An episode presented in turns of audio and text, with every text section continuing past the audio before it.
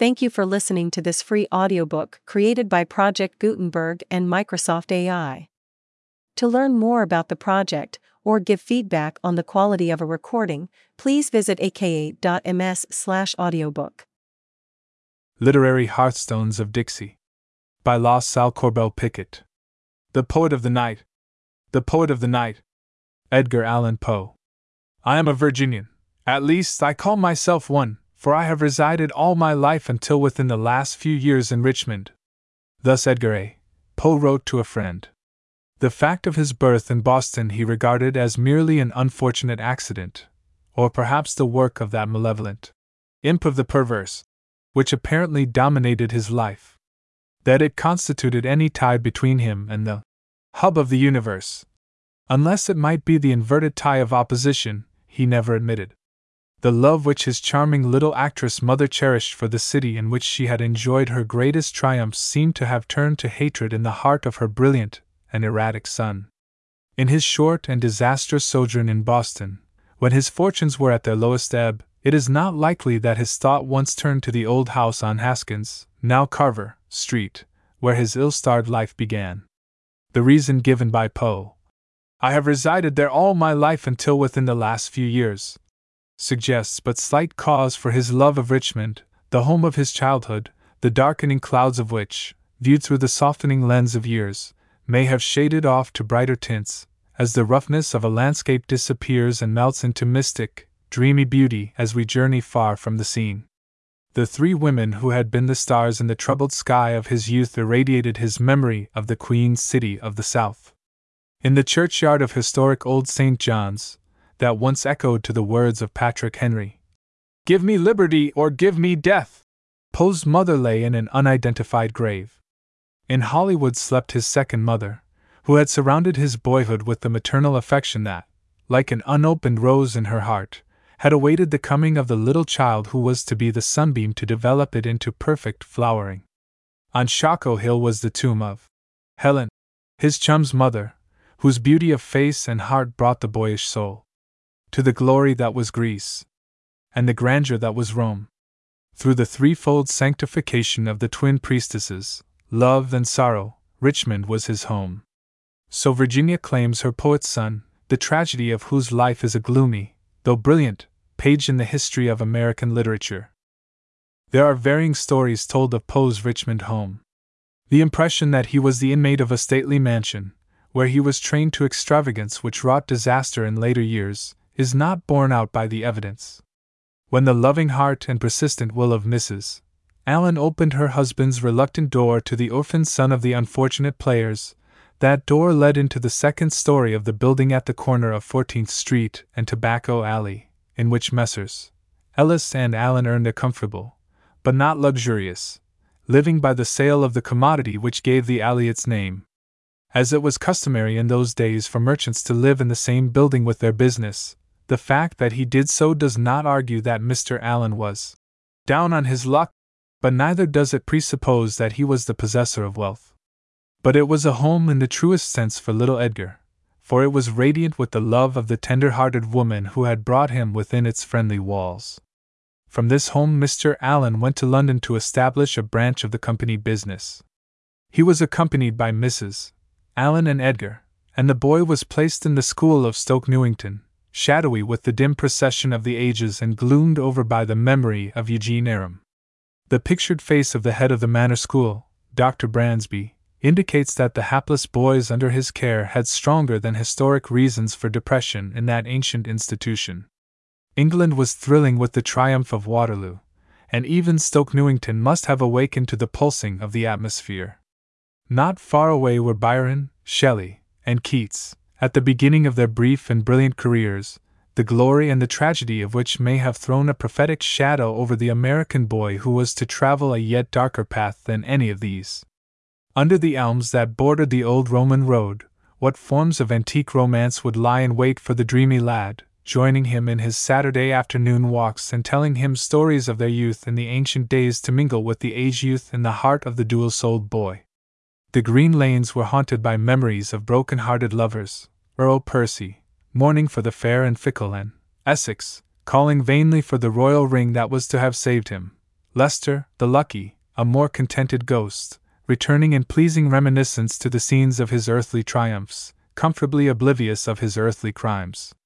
What boy would not have found inspiration in gazing at the massive walls, locked and barred against him though they were, within which the immortal Robinson Crusoe sprang into being and found that island of enchantment, the favorite resort of the juvenile imagination in all the generations since. At Stoke Newington, the introspective boy found little to win him from that self analysis which later enabled him to mystify a world that rarely pauses to take heed of the ancient exhortation Know thyself.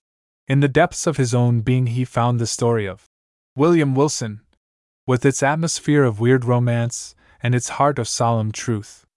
Incidentally, he uplifted the reputation of the American boy, so far as regarded Stoke Newington's opinion, by assuring his mates when they marveled over his athletic triumphs and feats of skill that all the boys in America could do those things. At the end of the year in which the family returned from Stoke Newington, Mr. Allan moved into a plain little cottage a story and a half high, with five rooms on the ground floor, at the corner of Clay and Fifth Streets. Here they lived until, in 1825, Mr. Allan inherited a considerable amount of money and bought a handsome brick residence at the corner of Main and Fifth Streets, since known as the Allan House. With the exception of two very short intervals, from June of this year until the following February was all the time that Poe spent in the Allan mansion. The Allan House, in its palmy days, might appeal irresistibly to the mind of a poet, attuned to the harmonies of artistic design and responsive to the beauties of romantic environment. It was a two story building with spacious rooms and appointments that suggested the taste of the cultivated mistress of the stately dwelling. On the second floor was Eddie's room, as she lovingly called it, wherein her affectionate imagination as well as her skill expended themselves lavishly for the pleasure of the son of her heart. A few years later, upon his sudden return after a long absence, it was his impetuous inquiry of the second Mrs. Allan as to the dismantling of this room that led to his hasty retreat from the house, an incident upon which his early biographers, led by Dr. Griswold, based the fiction that Mr. Allan cherished Poe affectionately in his home until his conduct toward the young and beautiful wife forced the expulsion of the poet from the Allan house. The fact is that Poe saw the second Mrs. Allan only once, for a moment marked by fiery indignation on his part, and on hers by a cold resentment from which the unfortunate visitor fled as from a north wind, the second Mrs.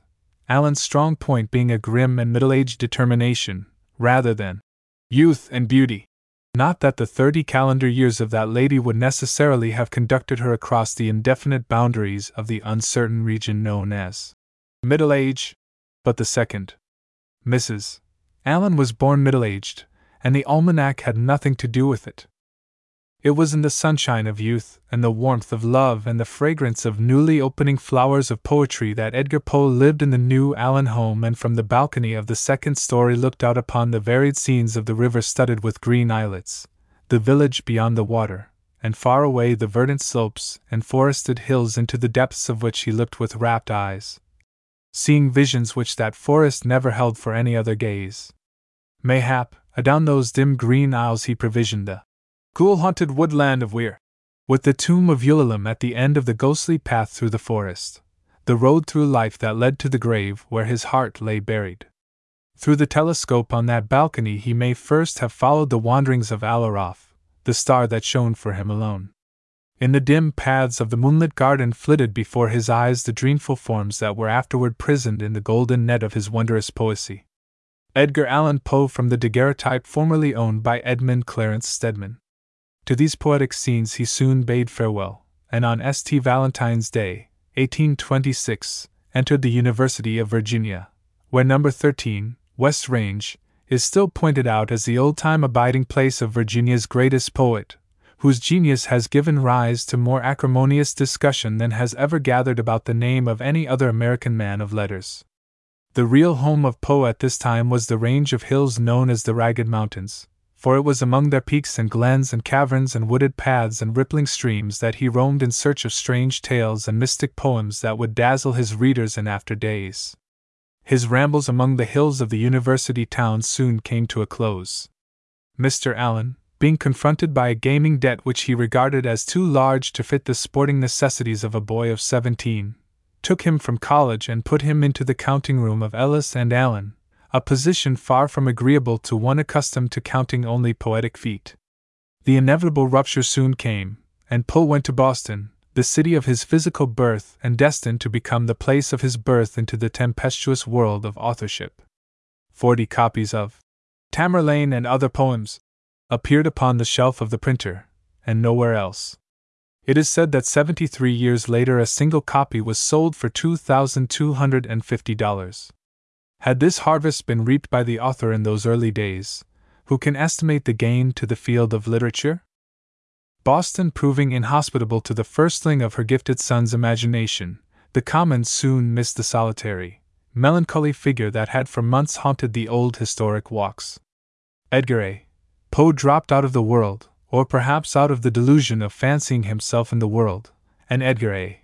Perry appeared, an enlisted soldier in the 1st Artillery at Fort Independence. For two years, Perry served his country in the sunlight, and Poe, under night's starry cover, roamed through sky isles in the service of the muse and explored Al Aaraaf, the abode of those volcanic souls that rush in fatal haste to an earthly heaven, for which they recklessly exchanged the heaven of the spirit that might have achieved immortality. A severe illness resulted in the disclosure of the identity of the young soldier, and a message was sent to Mr. Allan, who effected his discharge and helped secure for him an appointment to West Point. On his way to the academy, he stopped in Baltimore and arranged for the publication of a new volume, to contain Al Aaraaf, a revised version of Tamerlane, and some short poems. Some months later, number 28 South Barracks, West Point, was the despair of the worthy inspector who spent his days and nights in unsuccessful efforts to keep order among the embryo protectors of his country. Poe, the leader of the quartet that made life interesting in number 28, was destined never to evolve into patriotic completion. He soon reached the limit of the endurance of the officials, that being, in the absence of a pliant guardian, the only method by which a cadet could be freed from the walls of the academy. Soon after leaving the military school, Poe made a brief visit to Richmond. The final break with Mr. Allan took place, and the poet went to Baltimore. Number 9 Front Street, Baltimore, is claimed as the birthplace of Poe. There is a house in Norfolk that is likewise so distinguished. There are other places, misty with passing generations, similarly known to history. Poe, though not Homeric in his literary methods, had much the same post mortem experience as the father of the epicists. At the time of the poet wanderer's return to Baltimore, his aunt, Mrs. Clemm, had her humble but neat and comfortable home on Eastern Avenue, then Wilkes Street, and here he found the first home he had known since his childhood and, incidentally, his charming child cousin, Virginia, who was to make his home bright with her devotion through the remainder of her brief life. In these early days, no thought of any but a cousinly affection had rippled the smooth surface of Virginia's childish mind, and she was the willing messenger between Poe and his Mary, who lived but a short distance from the home of the Clemms, and who, when the frosts of years had descended upon her, denied having been engaged to him, apparently because her elders were more discreet than she was, but admitted that she cried when she heard of his death. In his attic room on Wilkes Street, he toiled over the poems and tales that some time would bring him fame. Poe was living in Amity Street when he won the $100 prize offered by the Saturday Visitor, with his manuscript found in a bottle, and wrote his poem of the Colosseum, which failed of a prize merely because the plan did not admit of making two awards to the same person. A better reward for his work was an engagement as assistant editor of the Southern Literary Messenger, which led to his removal to Richmond. The messenger was in a building at 15th and Main Streets, in the second story of which Mr. White, the editor, and Poe had their offices. The young assistant soon became sole editor of the publication, and it was in this capacity that he entered upon the critical work which was destined to bring him effective enemies to assail his reputation, both literary and personal, when the grave had intervened to prevent any response to their slanders. Not but that he praised oftener than he censured, but the thorn of censure pricks deeply, and the rose of praise but gently diffuses its fragrance to be wafted away on the passing breeze. The sharp satire attracted attention to the messenger, as attested by the rapid growth of the subscription list. Here Poe was surrounded by memories of his childhood. The building was next door to that in which Ellis and Allan had their tobacco store in Poe's school days in Richmond. The old Broad Street Theater, on the site of which now stands Monumental Church, was the scene of his beautiful mother's last appearance before the public. Near 19th and Main, she died in a damp cellar in the Bird in Hand district through which ran Shockoe Creek. Eighteen days later, the old theater was burned, and all Richmond was in mourning for the dead. At the northwest corner of Fifth and Main Streets, opposite the Allan Mansion, was the Mackenzie School for Girls, which Rosalie Poe attended in Edgar's school days. He was the only young man who enjoyed the much desired privilege of being received in that hall of learning, and some of the bright girls of the institution beguiled him into revealing the authorship of the satiric verses. Don Pompioso, which caused their victim, a wealthy and popular young gentleman of Richmond, to quit the city with undue haste. The verses were the boy's revenge upon Don Pompioso for insulting remarks about the position of Poe as the son of stage people. On Franklin Street, between First and Second, was the Ellis home, where Poe, with Mr. and Mrs. Allan, lived for a time after their return from England. On North Fifth Street, near Clay, still stood the cottage that was the next home of the Allans. At the southeast corner of 11th and Broad Streets was the school which Poe had attended, afterward the site of the Powhatan Hotel. Near it was the home of Mrs. Stannard, whose memory comes radiantly down to us in the lines To Helen.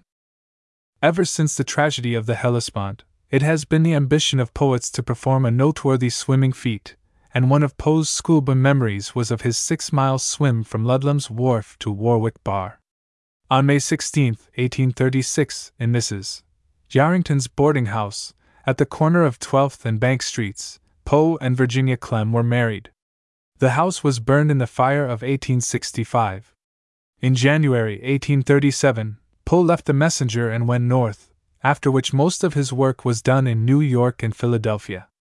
The Fall of the House of Usher was written when he lived on Sixth Avenue, near Waverly Place, and The Raven, perched above his chamber door in a house on the Bloomingdale Road, now 84th Street. When living in Philadelphia, Poe went to Washington for the double purpose of securing subscribers for his projected magazine and of gaining a government appointment. The house in which he stayed during his short and ill starred sojourn in the capital is on New York Avenue, on a terrace with steps to a landing whence a longer flight leads to a side entrance lost in a greenery of dark and heavy bushes. On the opposite side is a small, square veranda. The building, which is two stories and a half high, was apparently a cheerful yellow color in the beginning, but it has become dingy with time and weather. The scars of its long battle with fate give it the appearance of being about to crumble and crash, after the fashion of the House of Usher. It has windows with gloomy casements, opening even with the ground in the first story, and in the second upon a narrow balcony. A sign on the front of the building invites attention to a popular make of glue. In 1849, about two years after the passing of the gentle soul of Virginia, Poe returned to Richmond. He went first to the United States Hotel, at the southwest corner of 19th and Main Streets, in the Bird in Hand neighborhood where he had looked for the last time on the face of his young mother. He soon removed to the Swan, because it was near Duncan Lodge, the home of his friends, the Mackenzies, where his sister Rose had found protection. The Swan was a long, two storied structure with combed roof, tall chimneys at the ends, and a front piazza with a long flight of steps leading down to the street. It was famous away back in the beginning of the century, having been built about 1795. When it sheltered poet wore a look of having stood there from the beginning of time and been forgotten by the passing generations.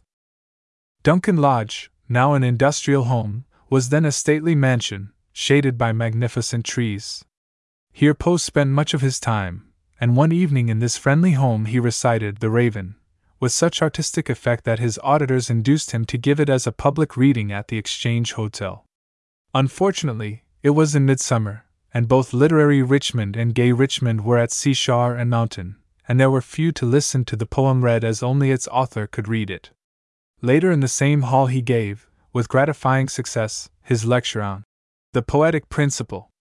In early September, with some friends, he spent a Sunday in the Hygeia Hotel at Old Point. At the request of one of the party, he recited The Raven, Annabel Lee, and Ulalume, saying that the last stanza of Ulalume might not be intelligible to them, as it was not to him and for that reason had not been published. Even if he had known what it meant, he objected to furnishing it with a note of explanation, quoting Dr. Johnson's remark about a book that it was as obscure as an explanatory note. Miss Susan Ingram, an old friend of Poe, and one of the party at Old Point, tells of a visit he made at her home in Norfolk following the day at Point Comfort. Noting the odor of orris root, he said that he liked it because it recalled to him his boyhood, when his adopted mother kept orris root in her bureau drawers, and whenever they were opened the fragrance would fill the room. Near old St. John's in Richmond was the home of Mrs. Shelton, who, as Elmira Royster, was the youthful sweetheart from whom Poe took a tender and despairing farewell when he entered the University of Virginia. Here he spent many pleasant evenings, writing to Mrs. Clemm with enthusiasm of his renewed acquaintance with his former lady love. Next to the last evening that Poe spent in Richmond, he called on Susan Talley, afterward Mrs. Weiss, with whom he discussed The Raven, pointing out various defects which he might have remedied had he supposed that the world would capture that midnight bird and hang it up in the golden cage of a collection of best poems. He was haunted by the ghosts, which, each separate dying ember wrought, upon the floor, and had never been able to explain satisfactorily to himself how and why his head should have been reclining on the cushion's velvet lining, when the top side would have been more convenient for any purpose except that of rhyme.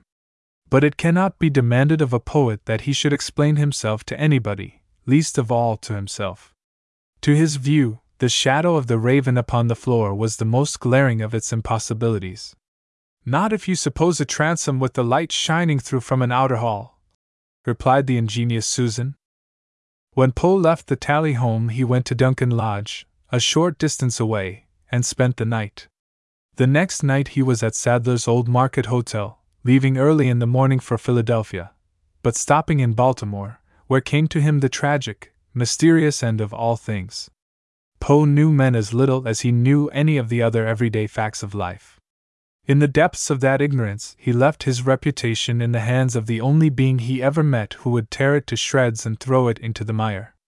The Sunrise Poet! The Sunrise Poet! Sidney Lanier, in my memory gallery hangs a beautiful picture of the Lanier home as I saw it years ago, on High Street in Macon, Georgia, upon a hillock with greensward sloping down on all sides. It is a wide, roomy mansion, with hospitality written all over its broad steps that lead up to a wide veranda on which many windows look out and smile upon the visitor as he enters. One tall dormer window, overarched with a high peak, comes out to the very edge of the roof to welcome the guest. Two, smaller and more retiring, stand upon the verge of the high combed house roof and look down in friendly greeting. There are tall trees in the yard, bending a little to touch the old house lovingly. Far away stretch the old oaks that girdled Macon with greenery, where Sidney Lanier and his brother Clifford used to spend their schoolboy Saturdays among the birds and rabbits. Nearby flows the Ocmulgee, where the boys, inseparable in sport as well as in the more serious aspects of life, were wont to fish, here Sidney cut the reed with which he took his first flute lesson from the birds in the woods. Above the town were the hills for which the soul of the poet longed in after life. Macon was the live city of Middle Georgia. She made no effort to rival Richmond or Charleston as an educational or literary center, but she had an admirable commercial standing, and offered a generous hospitality that kept her in fond remembrance. In the Macon post office, Sidney Lanier had his first business experience. To offset the drowsy influence of sleepy Midway, the seat of Oglethorpe College, where he continued his studies after completing the course laid out in the Academy, under the oaks and hickories of Macon.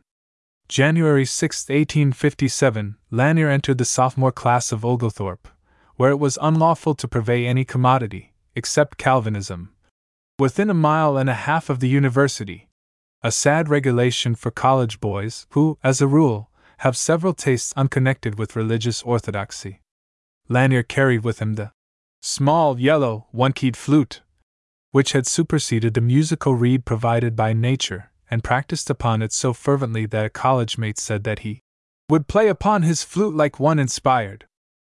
Montvale Springs, in the mountains of Tennessee, where Sidney's grandfather, Sterling Lanier, built a hotel in which he gave his 25 grandchildren a vacation one summer, still holds the memory of that wondrous flute and yet more marvelous nature among the strong, sweet trees like brawny men with virgins' hearts.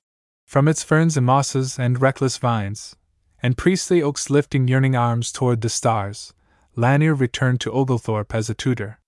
Here, amid hard work and haunting suggestions of a coming poem, The Jacquerie, he tried to work out the problem of his life's expression. When the guns of Fort Sumter thundered across Sidney Lanier's dreams of music and poetry, he joined the Macon Volunteers, the first company to march from Georgia into Virginia. It was stationed near Norfolk, camping in the fairgrounds in the time that Lanier describes as the gay days of mandolin and guitar and moonlight sails on the James River. Life there seems not to have been all beer and skittles, or the poetic substitutes therefore, for he goes on to say that their principal duties were to picket the beach, their pleasures and sweet rewards of toil consisting in ague which played dice with our bones, and blue mass pills that played the deuce with our livers. In 1862, the company went to Wilmington, North Carolina, where they indulged for two or three months in what are called the dry shakes of the sand hills, a sort of brilliant tremolo movement. The time not required for the tremolo movement was spent in building Fort Fisher, until they were ordered to Drury's Bluff, and then to the Chickahominy, where they took part in the Seven Days' Fight. Even war places were literary shrines for Lanier, for wherever he chanced to be, he was constantly dedicating himself anew to the work of his life. In Petersburg, he studied in the public library. In that old town, he first saw General. E. Lee, and watched his calm face until he felt that the antique earth returned out of the past, and some mystic god sat on a hill, sculptured in stone, presiding over a terrible, yet sublime, contest of human passions. Perhaps the most poetic conception ever awakened by the somewhat familiar view of an elderly gentleman asleep under the influence of a sermon on a drowsy midsummer day. Writing to his father from Fort Boykin, he asks him to seize at any price volumes of Uhland, Lessing, Schelling, Tieck, in the spring of 1863, on a visit to his old home in Macon, Lanier met Miss Mary Day and promptly fell in love, a fortunate occurrence for him, in that he secured an inspiring companion in his short and brilliant life, and for us because it is to her loving care that we owe the preservation of much of his finest work. On the return to Virginia, he and his brother Clifford had as companions the charming Mrs. Clemency Clay and her sister, who wanted escorts from Macon to Virginia. She claims to have bribed them with broiled partridges, show nuff sugar, and show nuff butter and spring chickens, quality size. To which allurements the youthful poets are alleged to have succumbed with grace and gallantry. I recall an evening that General Pickett and I spent with Mrs. Clay at the Spotswood Hotel, when she told us of her trip from Macon and her two poet escorts. I remember that Senator Vest was present and played the violin while Senator and Mrs. Clay danced. Sidney Lanier said of his experience at Fort Boykin, on Burwell's Bay, that it was in many respects the most delicious period of his life. It may be that no other young soldier found so much of romance and poetry in the service of Mars or put so much of it into the lives of those around him. There are old men, now, who in their youth lived on the James River, in whose hearts the melody of Sidney Lanier's flute yet lingers in golden fire and dewy flowering. At Fort Boykin, he decided the question of his vocation, writing to his father so eloquent a letter upon the desirability of pursuing his tastes, rather than trying to follow the paternal footsteps in a profession for which he had no talent, that his father relinquished all hope of making a lawyer of his gifted son. In Wilmington, North Carolina, Lanier served as signal officer until he was captured and taken to the prison camp at Point Lookout, in which gloomy place was developed the disease which in a few years deprived literature and music of a light that would have sparkled in beauty through the mists of centuries. Imprisonment did not serve as an interruption to the work of the student, for even a prison cell was a shrine to the radiant gods of Lanier's vision. Probably Heine and Herder were never before translated in surroundings so little congenial to those masters of poesy. One of his fellow prisoners said that Lanier's flute was an angel imprisoned with us to cheer and console us. To the few who are left to remember him at that time, the waves of the Chesapeake, with the sandy beach sweeping down to kiss the waters, and the far off dusky pines, are still melodious with that music. After his release, he was taken to the Macon home, where he was dangerously ill for two months, being there when General Wilson captured the town and Mr. Jefferson Davis and Senator Clement C. Clay were brought to the Lanier house on their gloomy journey to Fortress Monroe. In that month, Lanier's mother died of consumption, and he spent the summer months at home with his father and sister. In the autumn, he taught on a large plantation nine miles from Macon, where, with mind fairly teeming with beautiful things, he was shut up in the tear and tread of the schoolroom. He spent the winter at Point Clear on Mobile Bay, breathing in health with the sea breezes and the air that drifted fragrantly through the pines. As clerk in the Exchange Hotel in Montgomery, the property of his grandfather and his uncles, he may have found no more advantageous a field for his beautiful things than in the Georgia schoolroom, but even in that dreamy and drowsy and drone white town, there was some life. Late in the afternoon, when the girls come out one by one and shine and move, just as the stars do an hour later. But Lanier was as patient and self contained in peace as he had been brave in war, and he accepted the drowsy life of Montgomery as he had accepted the romance and adventures of Fort Boykin, on Sundays playing the pipe organ in the Presbyterian church, and spending his leisure in finishing Tiger Lilies, begun in the wild days of 63, on Burwell's Bay. In 1867 he returned to Macon, where in September he read the proof of his book, his one effort at romance writing, chiefly noticeable for its musical element. The fluting of the author is recalled by the description of the hero's flute playing. It is like walking in the woods among wild flowers just before you go into some vast cathedral. The next winter, Sidney Lanier was teaching in Prattville, Alabama, a town built on a quagmire by Daniel Pratt, of whom one of his Negroes said his Massa seemed dissatisfied with the way God had made the earth, and he was always digging down the hills and filling up the hollows. Prattville was a small manufacturing town, and Lanier was about as appropriately placed there as Arion would have been in a tin shop. But he kept his humorous outlook on life, departing from his serenity so far as to make his only attempts at expressing in verse his political indignation, the results of which he did not regard as poetry, and they do not appear in the collection of his poems. His muse was better adapted to the harmonies than to the discords of life. Some lines written then furnish a graphic picture of conditions in the South at that time, young trade is dead. And swart work sullen sits in the hillside fern, and folds his arms that find no bread to earn, and bows his head. In 1868, after Lanier's marriage, he took up the practice of law in his father's office in Macon.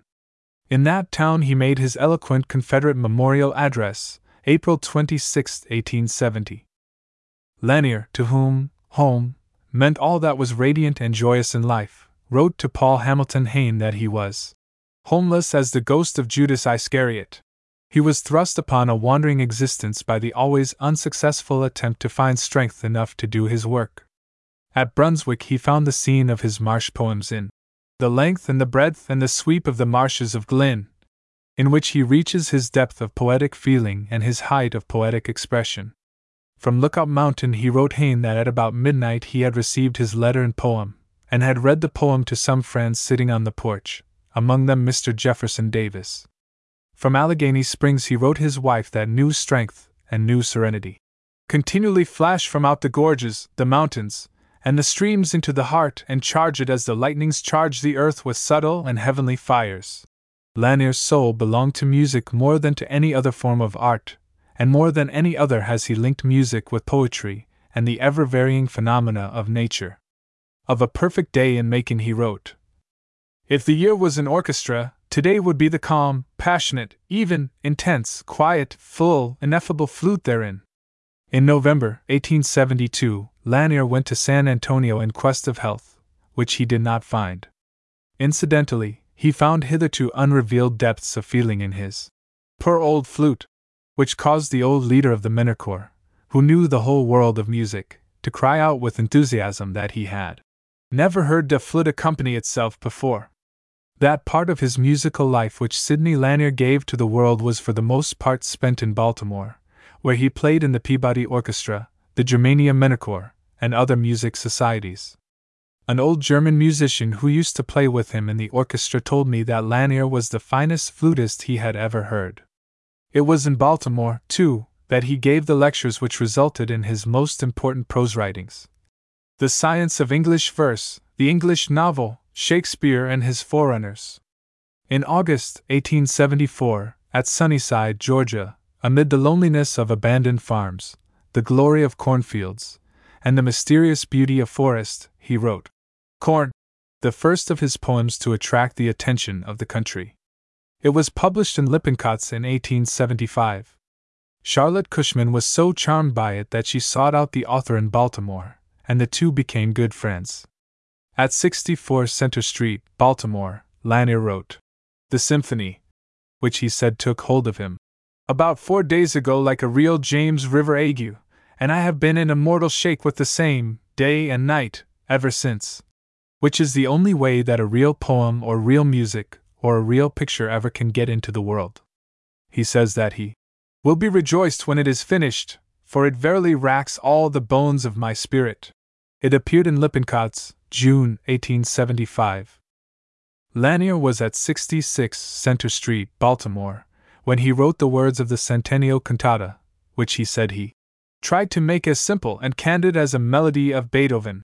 He wrote to a friend that he was not disturbed because a paper had said that the poem of the cantata was like a communication from the spirit of Nat Lee through a bedlamite medium.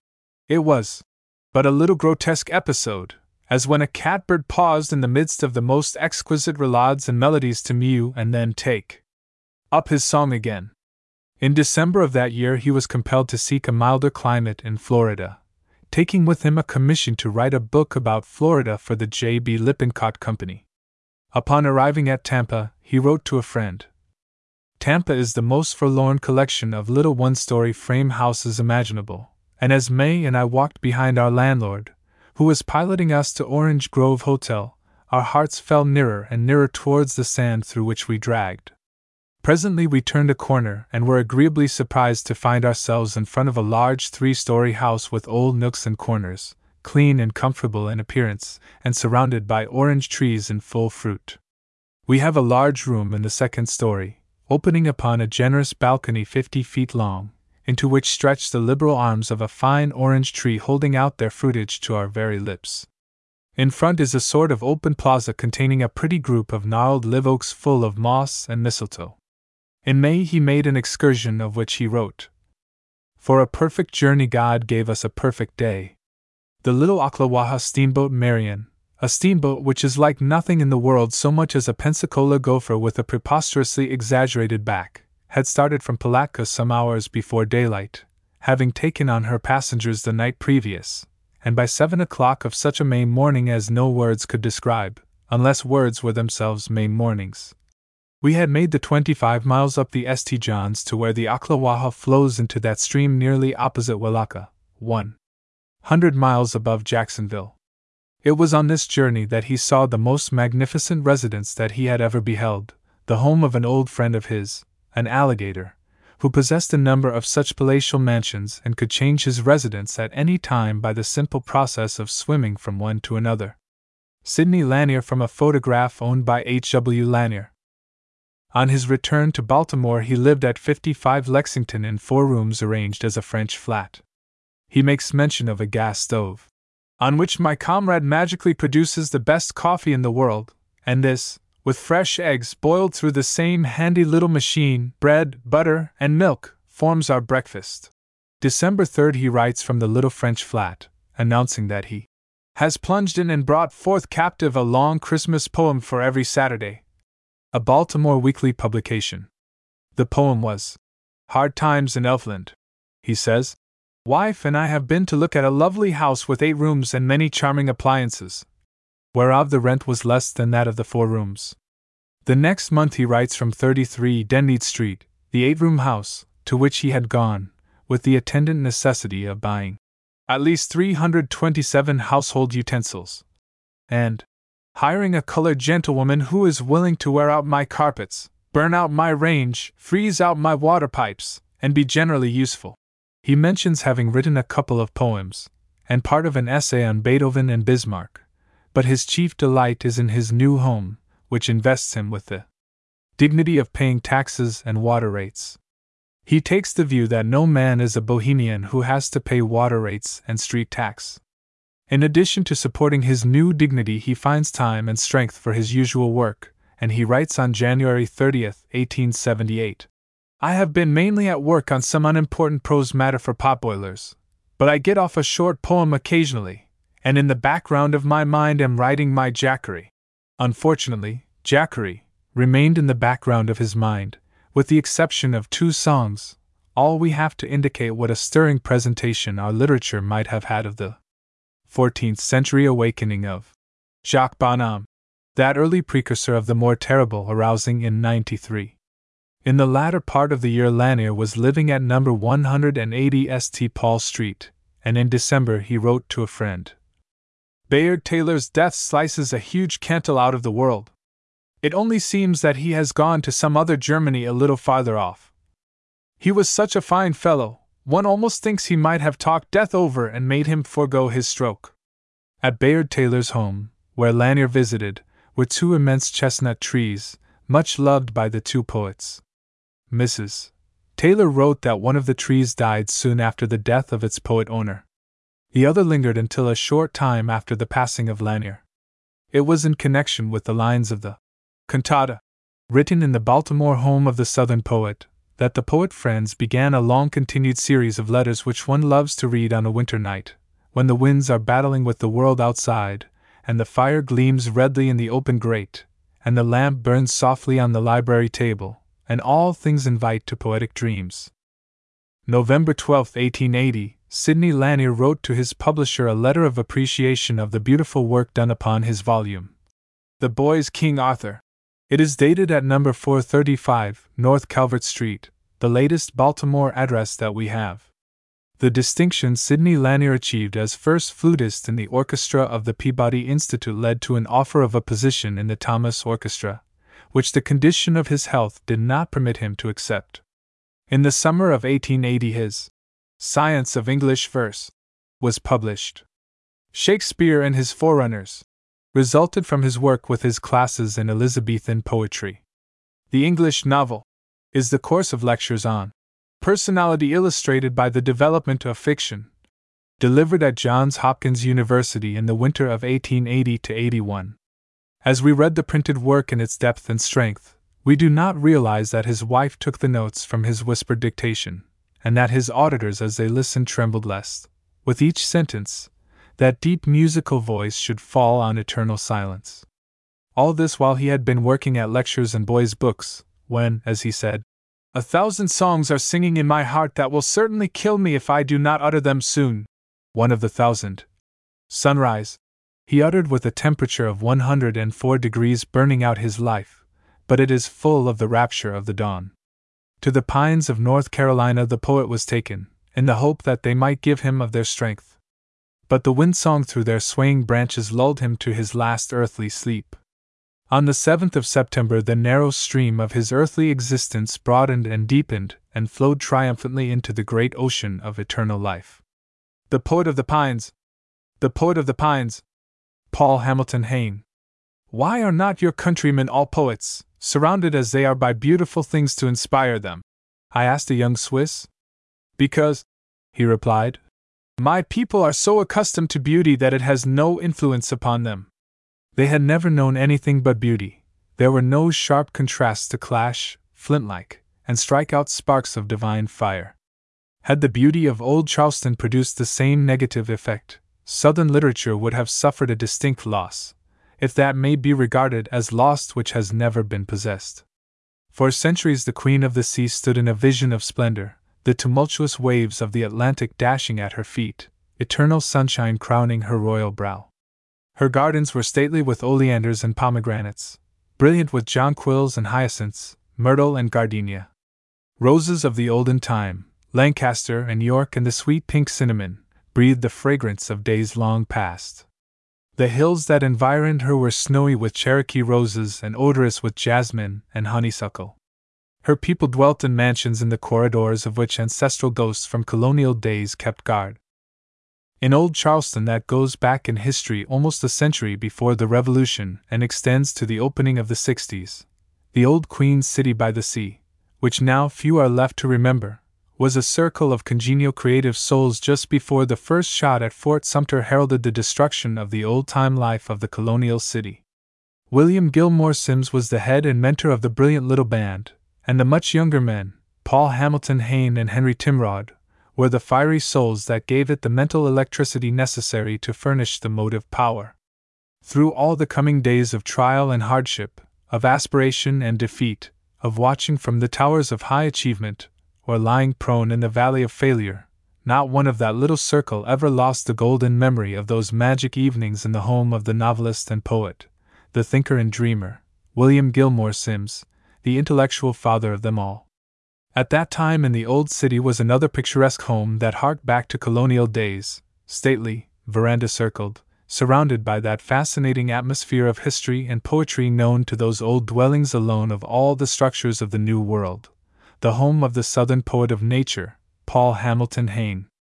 Its many windowed front looked cheerfully out upon a wide lawn radiant with flowers of bygone fashion, loved by the poets of olden times, and bright with the greenery that kept perpetual summer around the historic dwelling. This beautiful pre revolutionary home was burned in the bombardment of Charleston, and with it was destroyed the library that had been the pride of the poet's heart. In this old home, the poet of the pines was born of a family that looked back to the opening days of the 18th century, when Charleston was young, glowing with the beauty of her birth into the forests of the New World, wearing proudly the tiara of her loyalty to king and crown. Looking back along the road that stretched between the first Hayne, who helped to make of the old city a memory to be cherished on the page of history and a picture on the canvas of the present to awaken admiration, and the young soul that looked with poetic vision on the beginning of the new era, one sees a long succession of brilliant names and powerful figures. Paul Hayne was the great grandnephew of the martyr Hayne, who has given to Charleston her only authentic ghost story, the scene of which was a brick dwelling which stood till 1896 at the corner of Atlantic and Meeting Streets. Colonel Isaac H. Hayne, a soldier of the Revolution, secured a parole that he might be with his dying wife. While on parole, he was ordered to fight against his country. Rather than be forced to the crime of treason, he broke his parole, was captured, and condemned to death. From her beautiful, mahogany paneled drawing room in that old home where the two streets cross, his sister in law, who had gone with his two little children to plead for his life, watched as he passed on his way from the vault of the old custom house, used then as a prison, to the gallows. Return, return to us! She called in an agony of grief. As he walked on, he replied, If I can, I will. It is said that his old Negro mammy, to whom he was always my chili, ran out to the gate with the playthings she had fondly cherished since the days when they were to him irresistible attractions, crying, Come back! Come back! To both calls his heart responded with such longing love that when the soul was released, the old home knew the step and the voice again. Ever afterward, when eventide fell, one standing at that window would hear a ghostly voice from the street below and steps upon the stairs and in the hall. Footsteps of one coming, never going. Paul Hamilton Hayne's uncle, Colonel Arthur P. Hayne, fought under Jackson at New Orleans and was afterward United States Senator.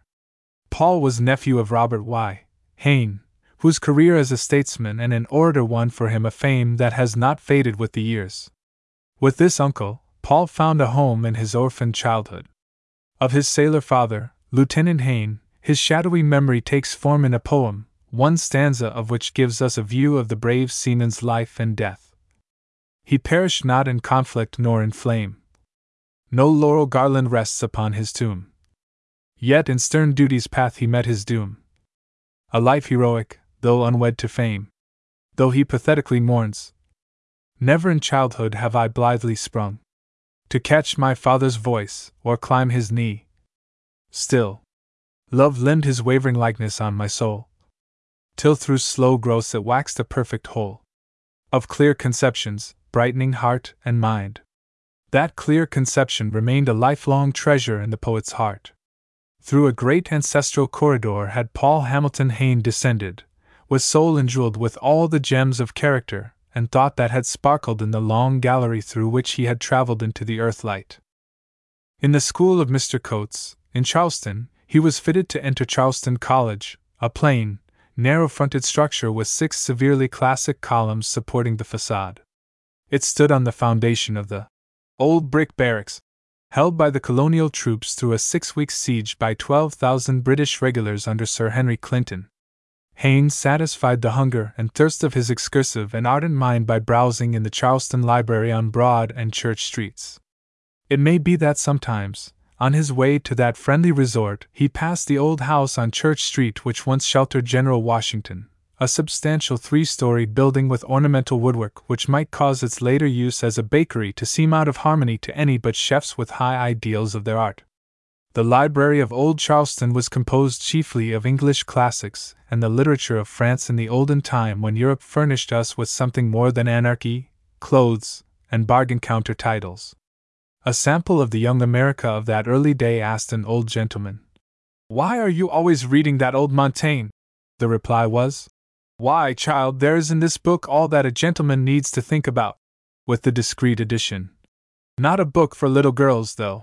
If we find in our circle of poets a certain stateliness of style scarcely to be looked for in a somewhat new republic that might be expected to rush pell mell after an idea and capture it by the sudden impact of a lusty blow, after the manner of the Minutemen catching a red coat at Lexington, if we observe in their writing old world expressions that woo us subtly, like the odor of lavender from a long closed linen chest, we may attribute it to the fact that aristocratic old Charleston, though the first to assert her independence of the political yoke, yet clung tenaciously to the literary ideals of the old world. On Meeting Street was Apprentice's Library Hall, where Gliddon led his hearers through the intricacies of Egyptian archaeology. Here Agassiz sometimes lectured on zoology, and our youthful poet may have watched animals from the jungle climb up the blackboard at the touch of what would have been only a piece of chalk in any other hand, but became a magic creative force under the guidance of that wizard of science. Here he could have followed with Thackeray the varying fortunes and ethic vagaries of the Royal George. His poetic soul may have kindled with the fire of Macready's Hamlet, when, thinking that he was too far down the slope of life to hark back to the days of the youthful Dane, he proved that he still had the glow of the olden time in his soul by reading the part as only Macready could. In this old hall he may have looked upon the paintings which inspired him to create his own pictures, luminous with softly tinted word colors. Meeting Street seems to have been named with reference to its uses, for here, too, was the old theater, gone long ago, where Fanny Elssler danced with a wavering, quivering, shimmering grace that drove hummingbirds to despair. In that theater, it may be that Paul Hayne heard Jenny Lind fill the night with a melody which would irradiate his soul throughout life and reproduce itself in the music tones of his gently cadenced verse. There, the ill fated Adrienne Lecouvreur lived and died again in her wondrous transmigration into the soul of the great Rachel. When a boy, Hayne's heart may have often thrilled to the voice of the scholarly Hugh Swinton Legaré, as he made the heart of some classic old poem live in the music of his organ tones. A sensitive soul surrounded by the influences of life in Old Charleston had many incentives to high and harmonious expression. That the Queen City of the Sea did not claim the privilege of the fickleness alleged to be incident to the feminine character is illustrated by the fact that she had but two postmasters in seventy years, a circumstance worthy of note. In days like these, when every gate is thronged with suitors, all the markets overflow. And the disbursing counter is crowded with claimants for the rewards due for commendable activity in the campaign. One of those two was Peter Bacot, an appointee of Washington. The other was Alfred Huger, the last of the barons, who had refused to take the office in the time of Bacot. In Old Charleston, the servants were the severest sticklers for propriety, and the butlers of the old families rivaled each other in the loftiness of their standards. Jack, the butler of the last of the barons, was wide awake to the demands of his position, and when an old sea captain, an intimate friend of Mr. Huger, dining with the family, asked for rice when the fish was served, he was first met with a chill silence. Thinking that he had not been heard, he repeated the request. Jack bent and whispered to him. With a burst of laughter, the captain said, Judge, you have a treasure. Jacques has saved me from disgrace, from exposing my ignorance. He whispered, That would not do, sir. We never eats rice with fish. Russell's bookshop on King Street was a favorite place of meeting for the club which recognized Simms as king by divine right. From these pleasant gatherings grew the thought of giving to Charleston a medium through which the productions of her thought might go out to the world. In April 1857 appeared Russell's Magazine, bearing the names of Paul Hamilton Hayne and W. B. Carlyle as editors, though upon Hayne devolved all the editorial work and much of the other writing for the new publication. He had helped to keep alive the Southern Literary Messenger after the death of Mr. White and the departure of Poe for other fields of labor, had assisted Richards on the Southern Literary Gazette, and had been associate editor of Harvey's Spectator. For Charleston had long been ambitious to become the literary center of the South. The object of Russell's magazine was to uphold the cause of literature in Charleston and in the South, and incidentally to stand by the friends of the young editor, who carried his partisanship of William Gilmore Simms so far as to permit the publication of a severe criticism of Dana's Household Book of Poetry, because it did not include any of the verse of the Circle's rugged mentor. Russell's had a brilliant and brief career, falling upon silence in March 1860, probably not much to the regret of Paul Hayne, who, while too conscientious to withhold his best effort from any enterprise that claimed him, was too distinctly a poet not to feel somewhat like Pegasus and Pound when tied down to the editorial desk. This quiet life, in which the gentle soul of Hayne, with its delicate sensitiveness, poetic insight, and appreciation of all beauty, found congenial environment, soon suffered a rude interruption. As Charleston was the first to throw off the yoke of Great Britain and draw up a constitution which she thought adapted to independent government, so did she first express the determination of South Carolina to break the bonds that held her turbulent political soul in uncongenial association. Hayne heard the twelve hour cannonade of Fort Sumter's hundred and forty guns echoing over the sea, and saw the stars and bars flutter above the walls of the old fort. He saw Generals Bee and Johnson come back from Manassas, folded in the battle flag for which they had given their lives, to lie in state in the city hall at the marble feet of Calhoun, the great political leader whom they had followed to the inevitable end. General Lee was in the old town for a little while. A man said to him, It is difficult for so many men to abandon their business for the war. The general replied, Believe me, sir, the business of this generation is the war. In the spirit of this answer, Charleston met the crisis so suddenly come upon her all the young poet's patriotic love and inherited martial instinct urged him to the battle. But his frail physique withheld him from the field, and he took service as an aide on the staff of Governor Pickens. At the close of the war, wrecked in health, with only the memory of his beautiful home and library left to him, with not even a piece of the family silver remaining from the march to the sea, Hayne went to the Pine Barrens of Georgia, 18 miles from Augusta, to build a new home. When the first man and woman were sent out from their garden home, it was not as a punishment for sin, but as an answer to their ambitious quest for knowledge and their new-born longing for a wider life. It was not that the gate of Eden was closed upon them, it was that the gates of all the Edens of the world were opened for them and for the generations of their children.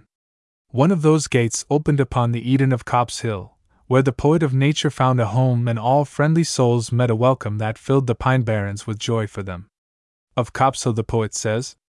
A little apology for a dwelling was perched on the top of a hill overlooking in several directions hundreds of leagues of pine barrens. There was as yet neither garden nor enclosure near it, and a wilder, more desolate, and savage looking home could hardly have been seen east of the prairies.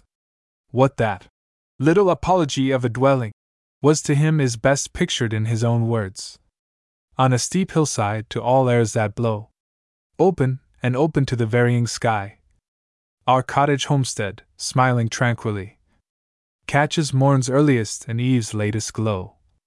Here, far from worldly strife and pompous show, the peaceful seasons glide serenely by, fulfill their missions and as calmly die, as waves on quiet shores when winds are low. Fields, lonely paths, the one small glimmering rill, that twinkles like a woodfay's mirthful eye. Under moist bay leaves, clouds fantastical, that float and change at the light breeze's will. to me, thus lapped in sylvan luxury, are more than death of kings, or empire's fall. Herewith, the bonny brown hand, in his that was, dearer than all dear things of earth. Paul Hayne found a life that was filled with beauty, notwithstanding its moments of discouragement and pain. We like to remember that always with him, helping him bear the burdens of life, was that wifely hand of which the poet could say, The hand which points the path to heaven, yet makes a heaven of earth. On sunny days he paced to and fro under the pines, the many windows of his mind open to the studies in light and shade, and his soul attuned to the music of the drifting winds and the whispering trees. When nature was in darkened mood and gave him no invitation to the open court wherein she reigned, he walked up and down his library floor, engrossed with some beautiful thought which, in harmonious garb of words, would go forth and bless the world with its music. The study of which he wrote This is my world. Within these narrow walls, I own a princely service.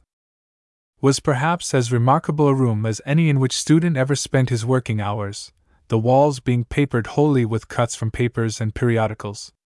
The furniture was decorated in the same way, even to the writing desk, which was an old work bench left by some carpenters. All had been done by the bonny brown hands that never wearied in loving service. Many of his friends made pilgrimages to the little cottage on the hill, where they were cordially welcomed by the poet, who, happy in his home with his wife and little son, lived among the flowers which he tended with his own hands, surrounded by the majesty of the pines whose passion and mystery murmur through the leaves. Passion and mystery touched by deathless pain, whose monotone of long, low anguish grieves for something lost that shall not live again. Hither came Henry Timrod, doomed to failure, loss, and early death, but with soul eternally alive with the fires of genius. In the last days of his sad and broken life, William Gilmore Simms came to renew old memories and recount the days when life in old Charleston was iridescent as the waves that washed the feet of the Queen of the Sea. Congenial spirits they were who met in that charming little study where Paul Hayne walked. The fields of quiet Arcades, and gleamings of the lost, heroic life, flashed through the gorgeous vistas of romance. Hayne had the subtle power of touching the friendliness in the hearts of those who were far away, as well as of the comrades who had walked with him along the road of life. Often letters came from friends in other lands, known to him only by that wireless intuitional telegraphy whereby kindred souls know each other, though hands have not met nor eyes looked into eyes. Many might voice the thought expressed by one. I may boast that Paul Hayne was my friend, though it was never my good fortune to meet him. Many a soul was upheld and strengthened by him, as was that of a man who wrote that he had been saved from suicide by reading the Lyric of Action. His album held autographed photographs of many writers, among them Charles Kingsley, William Black, and Wilkie Collins. He cherished an ivy vine sent him by Blackmore from Westminster Abbey. Hayne's many windowed mind looked out upon all the phases of the beauty of nature. Her varied moods found in him a loving response. He awaited her coming as the devotee at the temple gate waits for the approach of his divinity. I felt, through dim, all aid in space, the coming of thy veiled face. And in the fragrant night's eclipse, the kisses of thy deathless lips, like strange star pulses, throbbed through space. Whether it is drear November and but winds foreboding filled the desolate night, and die at dawning down wild woodland ways, or in May, couched in cool shadow, he hears the bee throngs murmurous in the golden fern, the wood doves veiled by depths of flickering green. For him, the music of the spheres is in it all.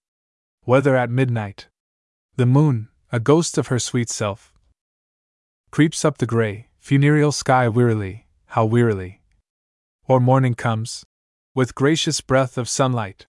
It is a part of glorious nature, his star crowned queen, his sun clad goddess. To no other heart has the pine forest come so near unfolding its immemorial secret. That poet mind was a wind harp, and its quivering strings echoed to every message that came from the dim old woods on the soft whispers of the twilight breeze, the flutterings of the newly awakened morn, or the crash of the storm. The dryad of the pine, bent, earth yearning branches, to give him loving greeting and receive his quick response. Leaning on thee, I feel the subtlest thrill. Stir thy dusk limbs, though all the heavens are still. And neath thy rings of rugged fretwork mark what seems a heart throb muffled in the dark. The imprisoned spirits of all winds that blow echoed to his ear from the heart of the pine cone fallen from the wavering height of yon monarchal pine. When a glorious pine, to him a living soul, falls under the axe he hears the wail of dryads in their last distress. In the greenery of his loved and loving pines, with memories happy, though touched to tender sadness by the sorrows that had come to the old time group of friends, blessed with the companionship of the two loving souls who were dearest to him of all the world, he sang the melodies of his heart till a cold hand swept across the strings of his wonderful harp and chilled them to silence. In his last year of earth, he was invited to deliver at Vanderbilt University a series of lectures on poetry and literature. Before the invitation reached him, he had fallen into that perfect peace that waits for all. The flame born poet! The flame born poet! Henry Timrod. A writer on Southern poets heads his article on one of the most gifted of our children of song. Henry Timrod, the unfortunate singer. At first glance, the title may seem appropriate. Viewed by the standards set up by the world, there was little of the wine of success in Timrod's cup of life. Bitter draughts of the waters of Marah were served to him in the iron goblet of fate. But he lived. Of how many of the so called favorites of fortune could that be said? Through the mists of his twilight life, he caught glimpses of a sun radiant morning of wondrous glory. Thirty years after Timrod's death, a northern critic, writing of the new birth of interest in Timrod's work, said Time is the ideal editor. Surely, Editor Time's blue pencil has dealt kindly with our flame born poet. In Charleston, December 8, 1829, the little blue eyed boy of his father's verse first opened his eyes upon a world that would give him all its beauty and much of its sadness, verifying the paternal prophecy. And thy full share of misery must fall in life on thee. In early childhood, he was destined to lose the loving father to whom his shouts of joy were the sweetest strain in life's harmony. Henry Timrod and Paul Hayne, within a month of the same age, were seatmates in school. Writing of him many years later, Hayne tells of the time that Timrod made the thrilling discovery that he was a poet, that being, perhaps, the most exciting epoch in any life.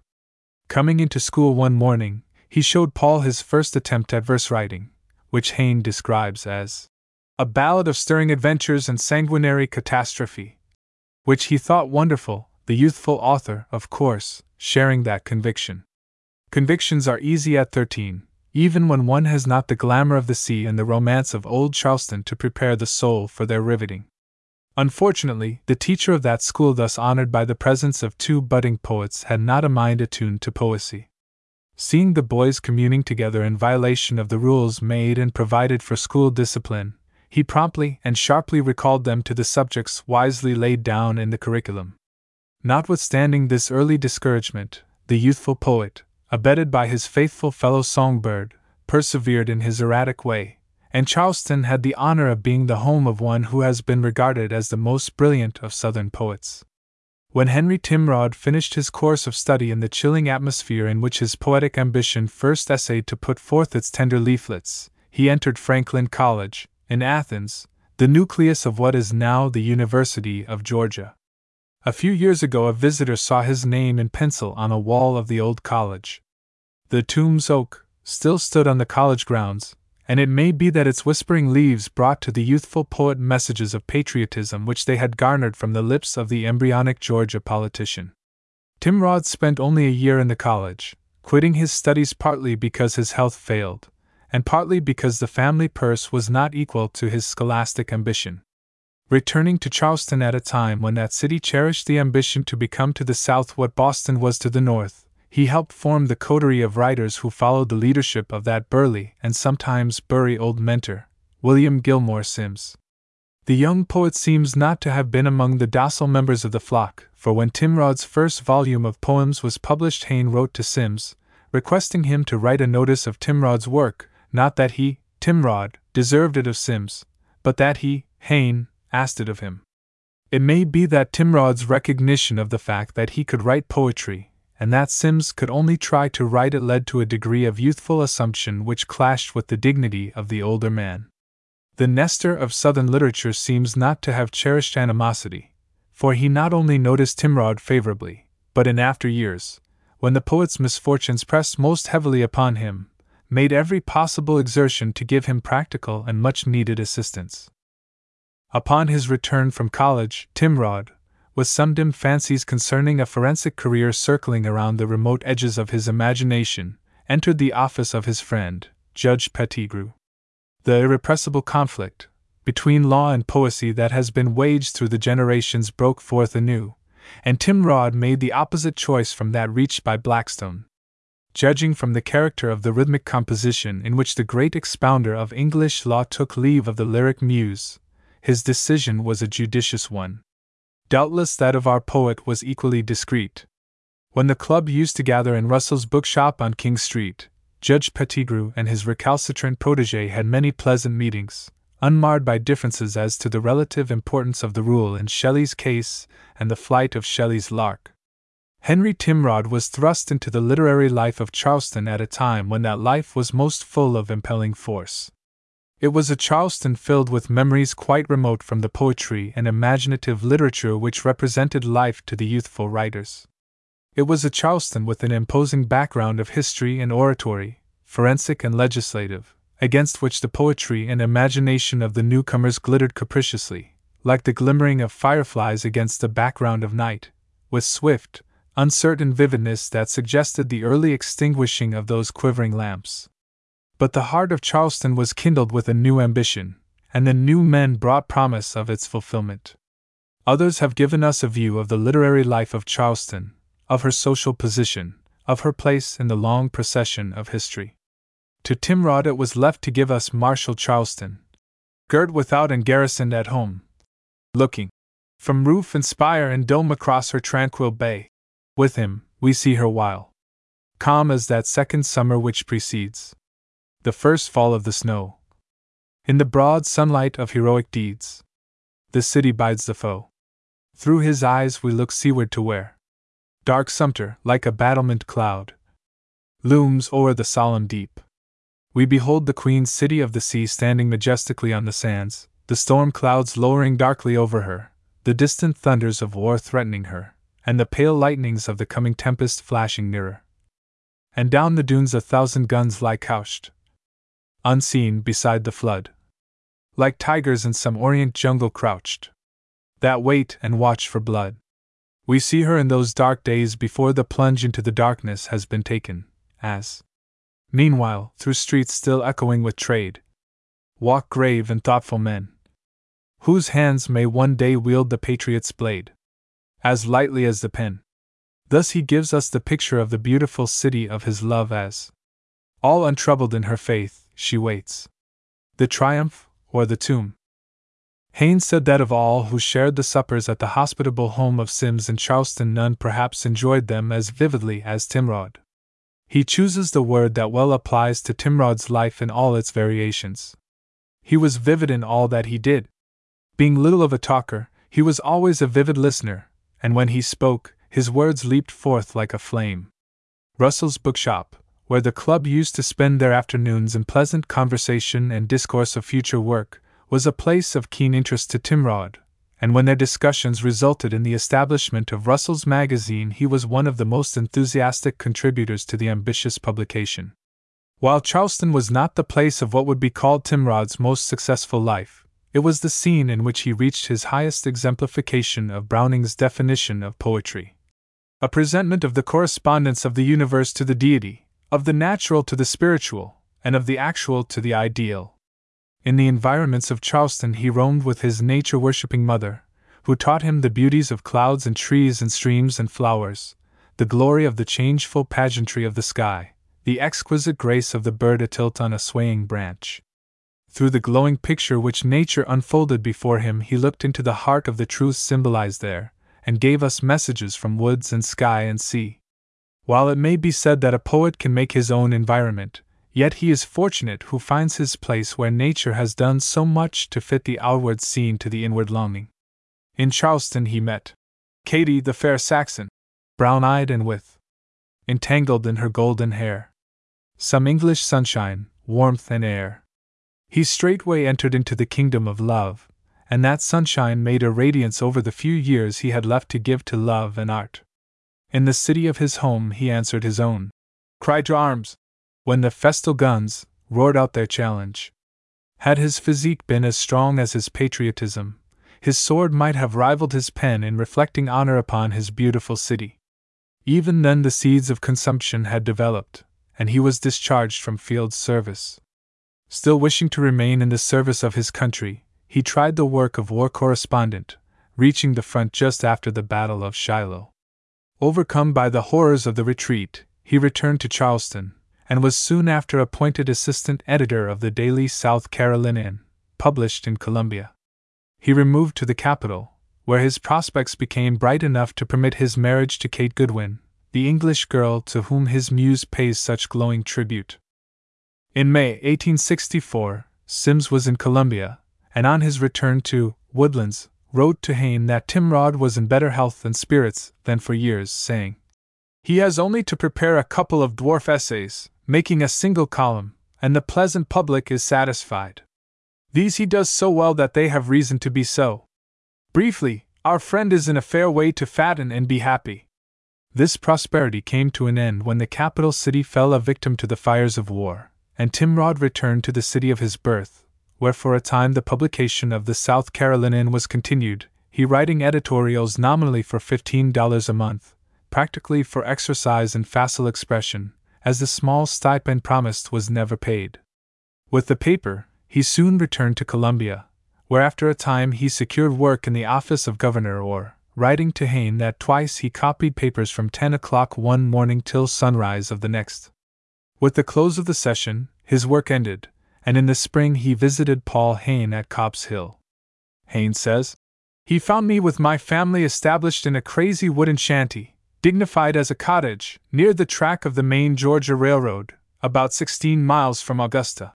To Timrod, that crazy wooden shanty, set in immemorial pines and made radiant by the presence of his poet friend, was finer than a palace. On that windy, frowsy, barren hill. As Maurice Thompson called it, the two old friends spent together the spring days of 67, such days as lingered in golden beauty in the memory of one of them, and have come down to us in immortal verse. Again in August of that year he visited Copse Hill, hoping to find health among the pines. Of these last days Paul Hayne wrote years later. In the latter summertide of this same year I again persuaded him to visit me. Ah, how sacred now, how sad and sweet, are the memories of that rich, clear, prodigal August of 67. We would rest on the hillsides, in the swaying golden shadows, watching together the titanic masses of snow white clouds which floated slowly and vaguely through the sky, suggesting by their form, whiteness, and serene motion, despite the season, flotillas of icebergs upon Arctic seas. Like Lazzaroni, we basked in the quiet noons, sunk into the depths of reverie, or perhaps of yet more charmed sleep. Or we smoked, conversing lazily between the puffs. Next to some pine whose antique roots just peeped from out the crumbling bases of the sand. But the evenings, with their gorgeous sunsets, rolling down like a chorus, and the gray eyed melancholy gloaming, were the favorite hours of the day with him. One of those pines was especially his own, by his love and his choice of its shade as a resting place. Of it, Paul Hayne wrote when his friend had passed from its shadows for the last time. The same majestic pine is lifted high against the twilight sky.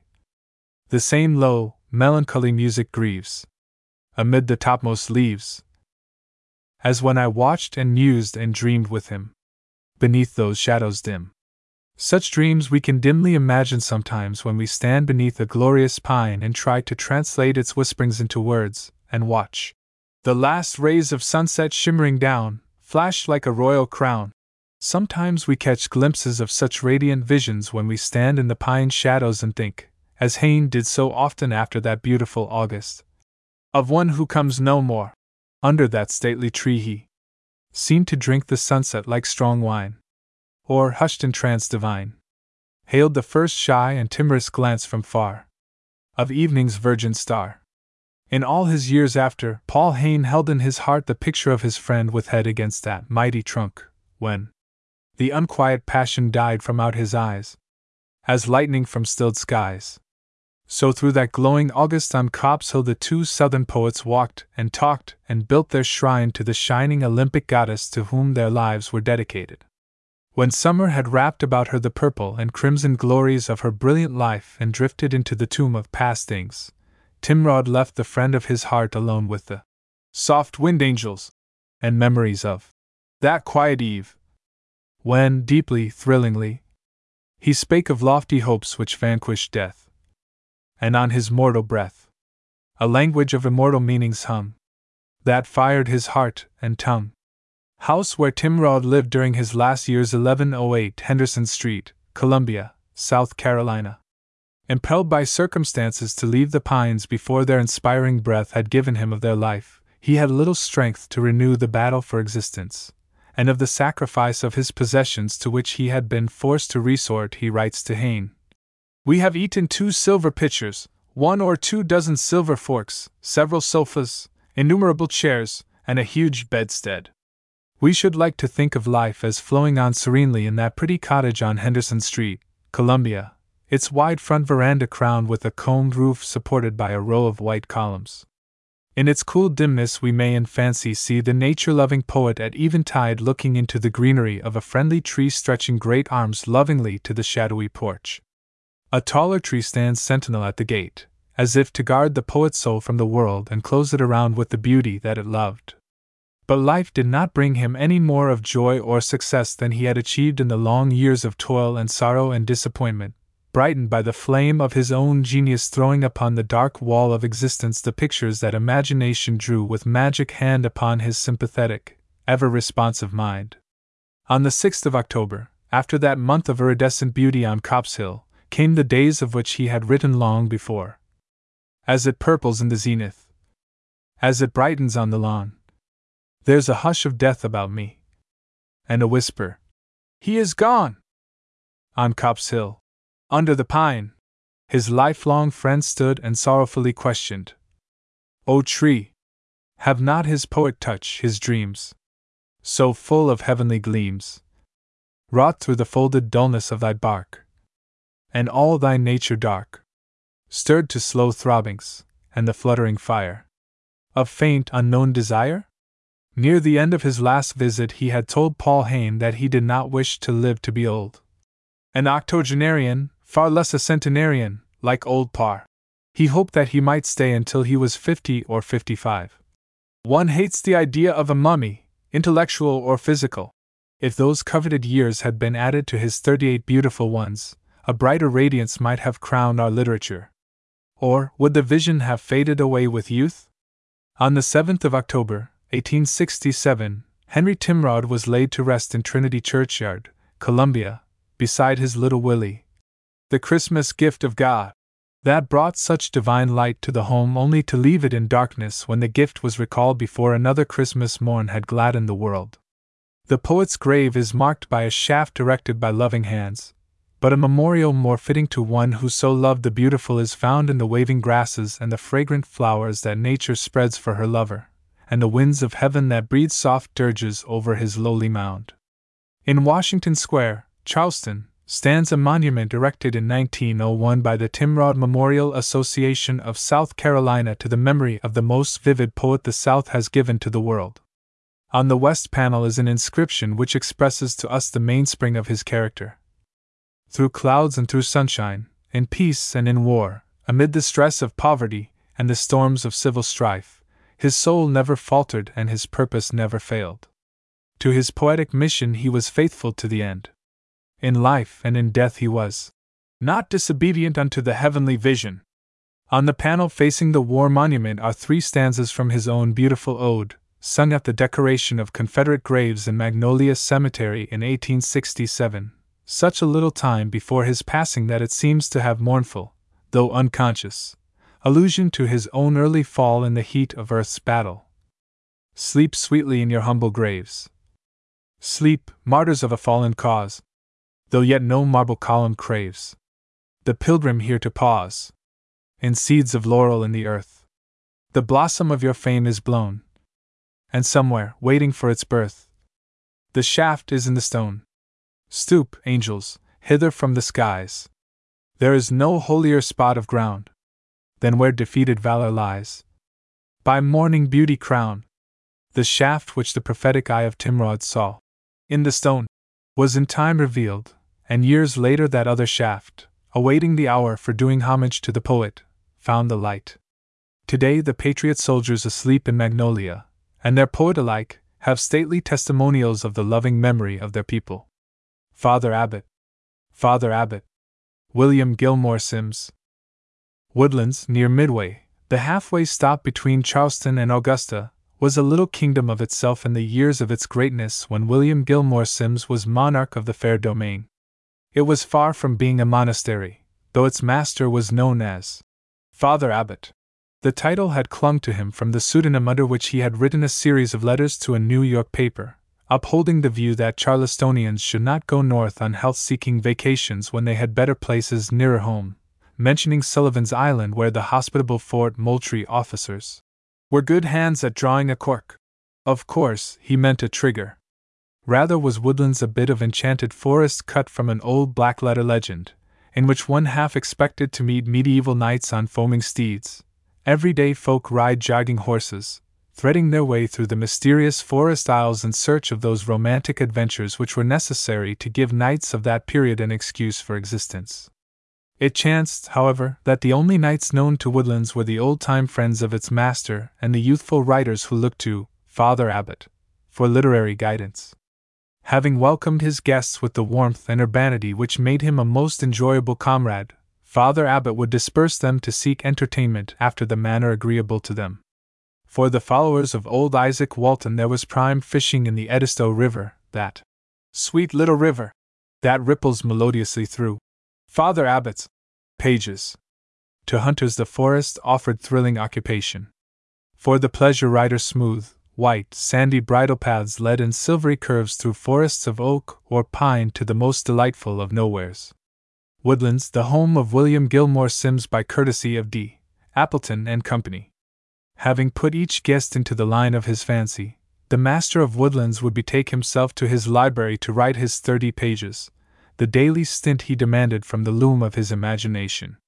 Sometimes he had a companion in Paul Hayne who, not so much given to outdoor life as many of the frequenters of woodlands, liked to sit in the library, weaving some poetic vision of his own or watching the flight of the tireless pen across the page.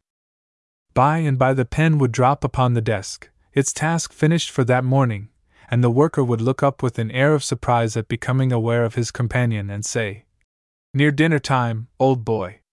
What do you say to a sherry and soda? As there was only one thing to be said to a sherry and soda, this was the signal for repairing to the dining room.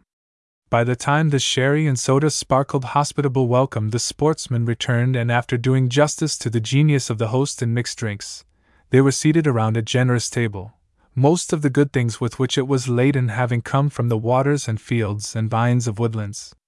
For if a worldwide war had closed all the harbors of Earth, Woodlands could still have offered luxurious banquets to its guests.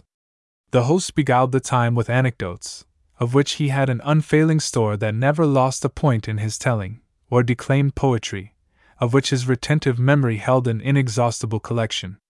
The feast was followed by cigars, Simms having begun to smoke of late years to discourage a tendency to stoutness.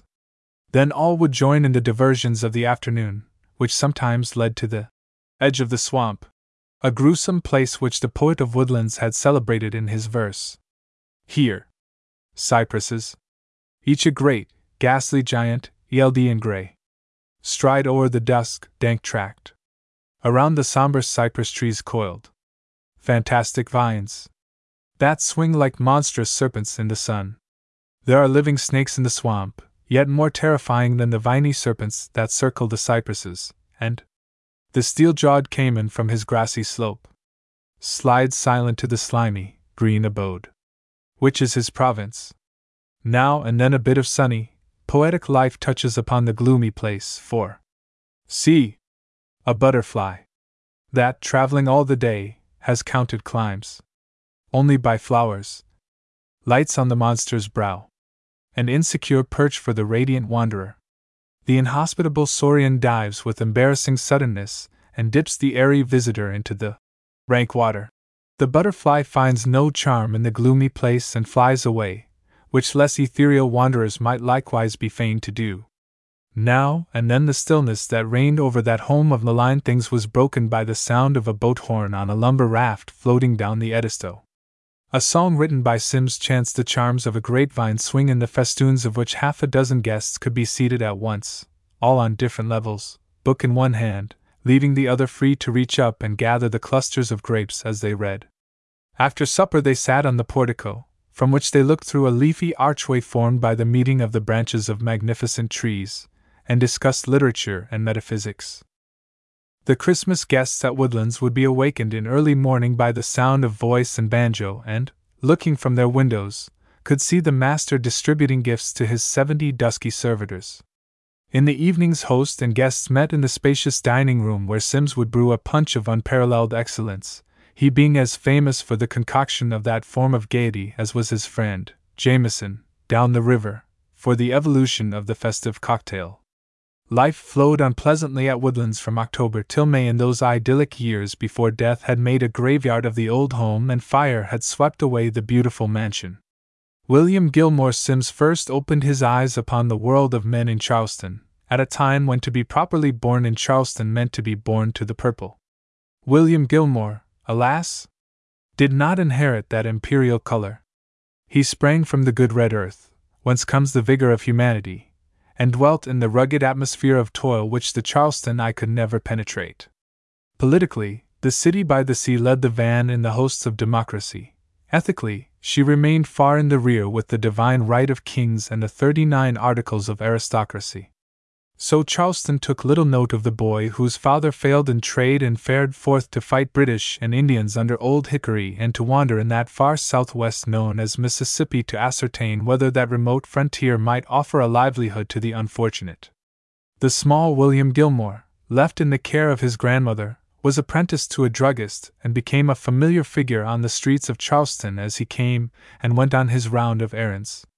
Small wonder that the Queen of the Sea, having swallowed his pills and powders in those early days, had little taste for his literary output in after years. In Charleston, he not only learned the drug business, but took his first course in the useful art of deception, reading and writing verses by the light of a candle concealed in a box, to hide its rays from his thrifty grandmother, who was adverse not only to the waste of candles but to the squandering of good sleep time. Fortunately, she had no objection to furnishing him with entertainment in off hours. For the material of much of his work in after life was he indebted to the war stories and ancient traditions that she told her eager little grandson in those prentice days. But for her olden tales, the romances of revolutionary South Carolina and the shivery fascination of Dismal Castle might have been unknown to future readers. All the region around Charleston, so rich in historic memories, was an inspiration to the future romance writer. The aged trees festooned with heavy gray moss lent him visions of the past to reappear in many a volume. In his boat in Charleston Harbor, and on the sands looking out over the ocean, he gathered that collection of sea pictures which adorned his prose and verse in the years to come. Over on Morris Island glowed the Charleston light, the pale, star-like beacon, set by the guardian civilization on the edges of the great deep. Lying on the shore, he watched.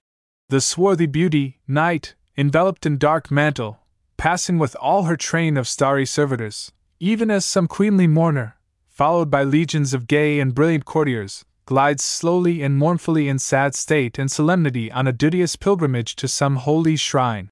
He saw, over the watery waste that, sad, sweet, doubtful light, such as Spenser describes in the cathedral wood, a little glooming light, most like a shade. Drifting about in his boat, he might pass Long Island, where in 1776 the ocean herself fought for Charleston, interposing an impassable barrier to the advance of Sir Henry Clinton. While sea and shore and sky and earth were giving him of their best, his father came back with innumerable stories of adventure that would of themselves have set up a young romancer in business. Having talked his mind dry of experiences, he returned to Mississippi to make another collection of thrilling tales, leaving William Gilmore, Jr., with a mental outlook upon life which the glories of Charleston could never have opened to him. Drugs, considered as a lifelong pursuit, did not appeal to the youth who had been writing verses ever since he had arrived at the age of eight years and now held a place in the poet's corner of a Charleston paper. He went into the law office of his friend Charles E. Carroll, where his perusal of Blackstone was interspersed with reading poetry and writing Byronic verses. While thus variously engaged, he received an invitation to visit his father in the wilds of Mississippi, a call to which his adventurous spirit gave willing response. Were there not Indians and other wild things in the choicest assortment of the odds and ends of humanity out there, just waiting to be made useful as material for the pen of an ambitious romancer? Through untrodden forests he rode in a silence broken only by his horse's feet and the howl of wolves in the distance. To all the new views of the world he kept open the windows of his mind, and they were transmitted to his readers in the years to come. If he did not sleep with head pillowed upon the grave of one of De Soto's faithful followers, he at least thought he did, and the fancy served him as the theme of verse. And those varying types of human nature and beast nature, do they not all appear again upon the printed page? When the end of his visit came, his father pleaded Do not think of Charleston. Whatever your talents, they will there be poured out like water on the sands. Charleston! I know it only as a place of tombs. There came a time when he, too, knew it only as a place of tombs. Just now he knew it as the home of the only girl in the world, so what was the use? And then, Charleston is born into the blood of all her sons, whether she recognizes them or not. It is better to be a doorkeeper in Charleston than to dwell in the most gorgeous tents of outside barbarians. So he who was born to the Queen's city would hang on to the remotest hem of her trailing robe at the imminent risk of having his brains dashed out on the cobblestones as she swept along her royal way, rather than sit comfortably upon velvet cushioned thrones in a place unknown to her regal presence. Simms came back to his native city with her, unsociable houses which rose behind walls, shutting in beautiful gardens that it would have been a sacrilege to let the public enjoy. Soon after his return, he was admitted to the bar and proved his forensic prowess by earning $600 in the first year of his practice, a degree of success which enabled him to unite his destiny with that of the only girl, and begin housekeeping in Somerville, a suburban village where living was cheap. For though love gives itself and is not bought, there are other essentials of existence which are not so lavish with themselves. The pen fever had seized upon Simms with great virulence, and he followed his fate. Soon after his return from Mississippi, General Charles Coates Pinckney died, and Simms wrote the memorial poem for him. When Lafayette visited Charleston, the pen of Simms was called upon to do suitable honor to the great occasion. Such periodical attacks naturally resulted in a chronic condition. Charleston was the scene of his brief, though not wholly unsuccessful, career as a playwright. In Charleston, he edited the Daily Gazette and the exciting tunes of nullification, taking with all the strength that was in him the unpopular side of the burning question. In the doorway of the Gazette office, he stood defiantly as the procession of nullifiers came down the street, evidently with hostile intentions toward the belligerent editor. Seeing his courageous attitude, the enthusiasts became good natured and contented themselves with marching by, giving three cheers for their cause. In that famous bookshop, Russell's, on King Street, he was accustomed to meet in the afternoons with the youthful writers who looked upon him as their natural born leader. In his wigwam, as he called his Charleston home, he welcomed his followers to evenings of brightness that were like stars in their memory through many after years of darkness. When he made his home at Woodlands, he often came to the wigwam to spend a night, calling his young disciples in for an evening of entertainment.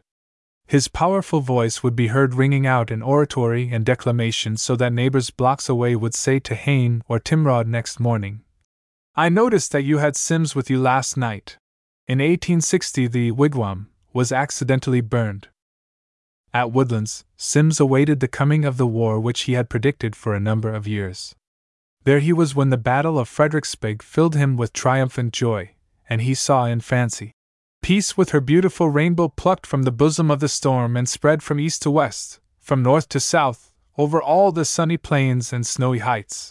Unfortunately, his radiant fancy wrought in baseless visions, and the fires of the storm had burned away that brilliant rainbow before peace came, as a mourning dove with shadowy wings hovering over a nation's grave. In May 1864, Simms went to Columbia and was there when the town was destroyed by fire, the house in which he was staying being saved by his presence therein. You belong to the whole Union, said an officer, placing a guard around the dwelling to protect the sturdy writer who counted his friends all over the nation. He said to friends who sympathized with him over his losses, Talk not to me about my losses when the state is lost. Simms describes the streets of Columbia as wide and greatly protected by umbrageous trees set in regular order, which during the vernal season confer upon the city one of its most beautiful features. The daily South Carolinian was sent to Charleston to save it from destruction. Its editors, Julian Selby and Henry Timrod, remained in the office on the south side of Washington Street near Main, where they prepared and sent out a daily bulletin while bombshells fell around them, until their labors were ended by the burning of the building. From the ashes of the Carolinian arose the Phoenix, and Simms was its editor through its somewhat brief existence. Selby relates that Simms offended General Hartwell, and was summoned to trial at the general's headquarters on the corner of Bull and Gervais streets. The result of the trial was an invitation for the defendant to a sumptuous luncheon, and a ride home in the general's carriage accompanied by a basket of champagne and other good things. The next day, the general told a friend that if Mr. Simms was a specimen of a South Carolina gentleman, he would not again enter into a tilt with one. He outtalked me, outdrank me, and very clearly and politely showed me that I lacked proper respect for the aged. The phoenix promptly sank back into its ashes, and Simms returned to Charleston to a life of toil and struggle, not only for his own livelihood but to help others bear the burden of existence that was very heavy in Charleston immediately succeeding the war. Timrod wrote to him Somehow or other, you always magnetize me on to a little strength. In 1866, Simms visited Paul Hayne at Copse Hill, the shrine to which many footsteps were turned in the days when the poet and his little family made life beautiful on that pine clad summit. Hayne welcomed his guest with joy and with sorrow joy to behold again the face of his old friend, sorrow to see it lined with the pain and losses of the years. Of all their old circle, Simms was the one whose wreck was the most disastrous. He had possessed so many of the things which make life desirable that his loss had left him as the storm leaves the ruined ship which, in the days of its magnificence, had ridden the waves with the greatest pride. The fortnight in Copse Hill was the first relief from toil that had come to him since death and fire and defeat had done their worst upon him. His biographer says, He was as eager as ever to pass the night in profitless, though pleasant, discussions when he should have been trying to regain his strength through sleep. To a later visitor, Paul Hayne showed a cherished pine log on which were inscribed the names of Simms and Timrod. Upon the return of Simms, he wrote to his friend at Copse Hill that no language could describe the suffering of Charleston. He said that the picture of Irving, given him by Hayne, served a useful purpose in helping to cover the bombshell holes still in his walls. For the last three years, he writes, I have written till two in the morning. Does not this look like suicide? He mentions the fact that he shares with his two sons his room in which he sleeps, works, writes, and studies, and is cabin, cribbed, confined, I who have had such ample range before, with a dozen rooms and a house range for walking, in bad weather, of 134 feet. The old days were very fair as seen through the heavy clouds that had gathered around the master of woodlands. In 1870, June 11th, the bell of St. Michael's told the message that Charleston's most distinguished son had passed away. His funeral was in St. Paul's. He was buried in Magnolia Cemetery at the dedication of which 21 years earlier he had read the dedication poem. The stone above him bears simply the name Simms. On the battery in Charleston, a monument commemorates the broken life of one who gave of his best to the city of his home and his love. Verily might he say, I asked for bread and you gave me a stone. Uncle Remus. Uncle Remus. Joel Chandler Harris. Seeing the name of Joel Chandler Harris, many people might have to stop and reflect a moment before recalling exactly what claim that gentleman had upon the attention of the reader. Uncle Remus brings before the mind at once a whole world of sunlight and fun, with not a few grains of wisdom planted here and there. The good old fun loving uncle has put many a rose and never a thorn into life's flower garden. Being in Atlanta some years ago, When Mr. Harris was on the editorial staff of the Constitution, I called up the office and asked if I might speak to him. The gentleman who answered my call replied that Mr. Harris was not in, adding the information that if he were he would not talk through the telephone. I asked what time I should be likely to find him in the office. He will be in this afternoon, but I fear that he would not see you if you were the angel Gabriel, was the discouraging reply. I am not the angel Gabriel, I said. Tell him that I am a lady, Mrs. Pickett, and that I should like very much to see him. If you are a lady and Mrs. Pickett, I fear that he will vanish and never be found again. Notwithstanding the discouragements, I was permitted to call that afternoon in the hope that the obdurate Uncle Remus might graciously consent to see me. I found him in his office in the top story of the building, an appropriate place to avoid being run to covert by the public, but inconvenient because of the embarrassment which might result from dropping out of the window if he should have the misfortune to be cornered. To say that I was received might be throwing too much of a glamour over the situation. At least, I was not summarily ejected, nor treated to a dissolving view of Uncle Remus disappearing in the distance, so I considered myself fortunate. I told him that I had called up by telephone that morning to speak to him. I never talk through the telephone, he said. I do not like to talk in a hole. I look into a man's eyes when I talk to him. When Uncle Remus was fairly run to earth and could not escape, he was quite human in his attitude toward his caller his only fault being that he was prone to talk of his visitor's work rather than his own. And a question that would seem to lead up to any personal revelation on his part would result in so strong an indication of a desire for flight that the conversation would be directed long distances away from Brer Rabbit and the Tar Baby. He was a born storyteller, and had not the made author's owl like propensity to perch upon high places and hoot his wisdom to the passing crowd. The expression, literary, as applied to him filled him with surprise.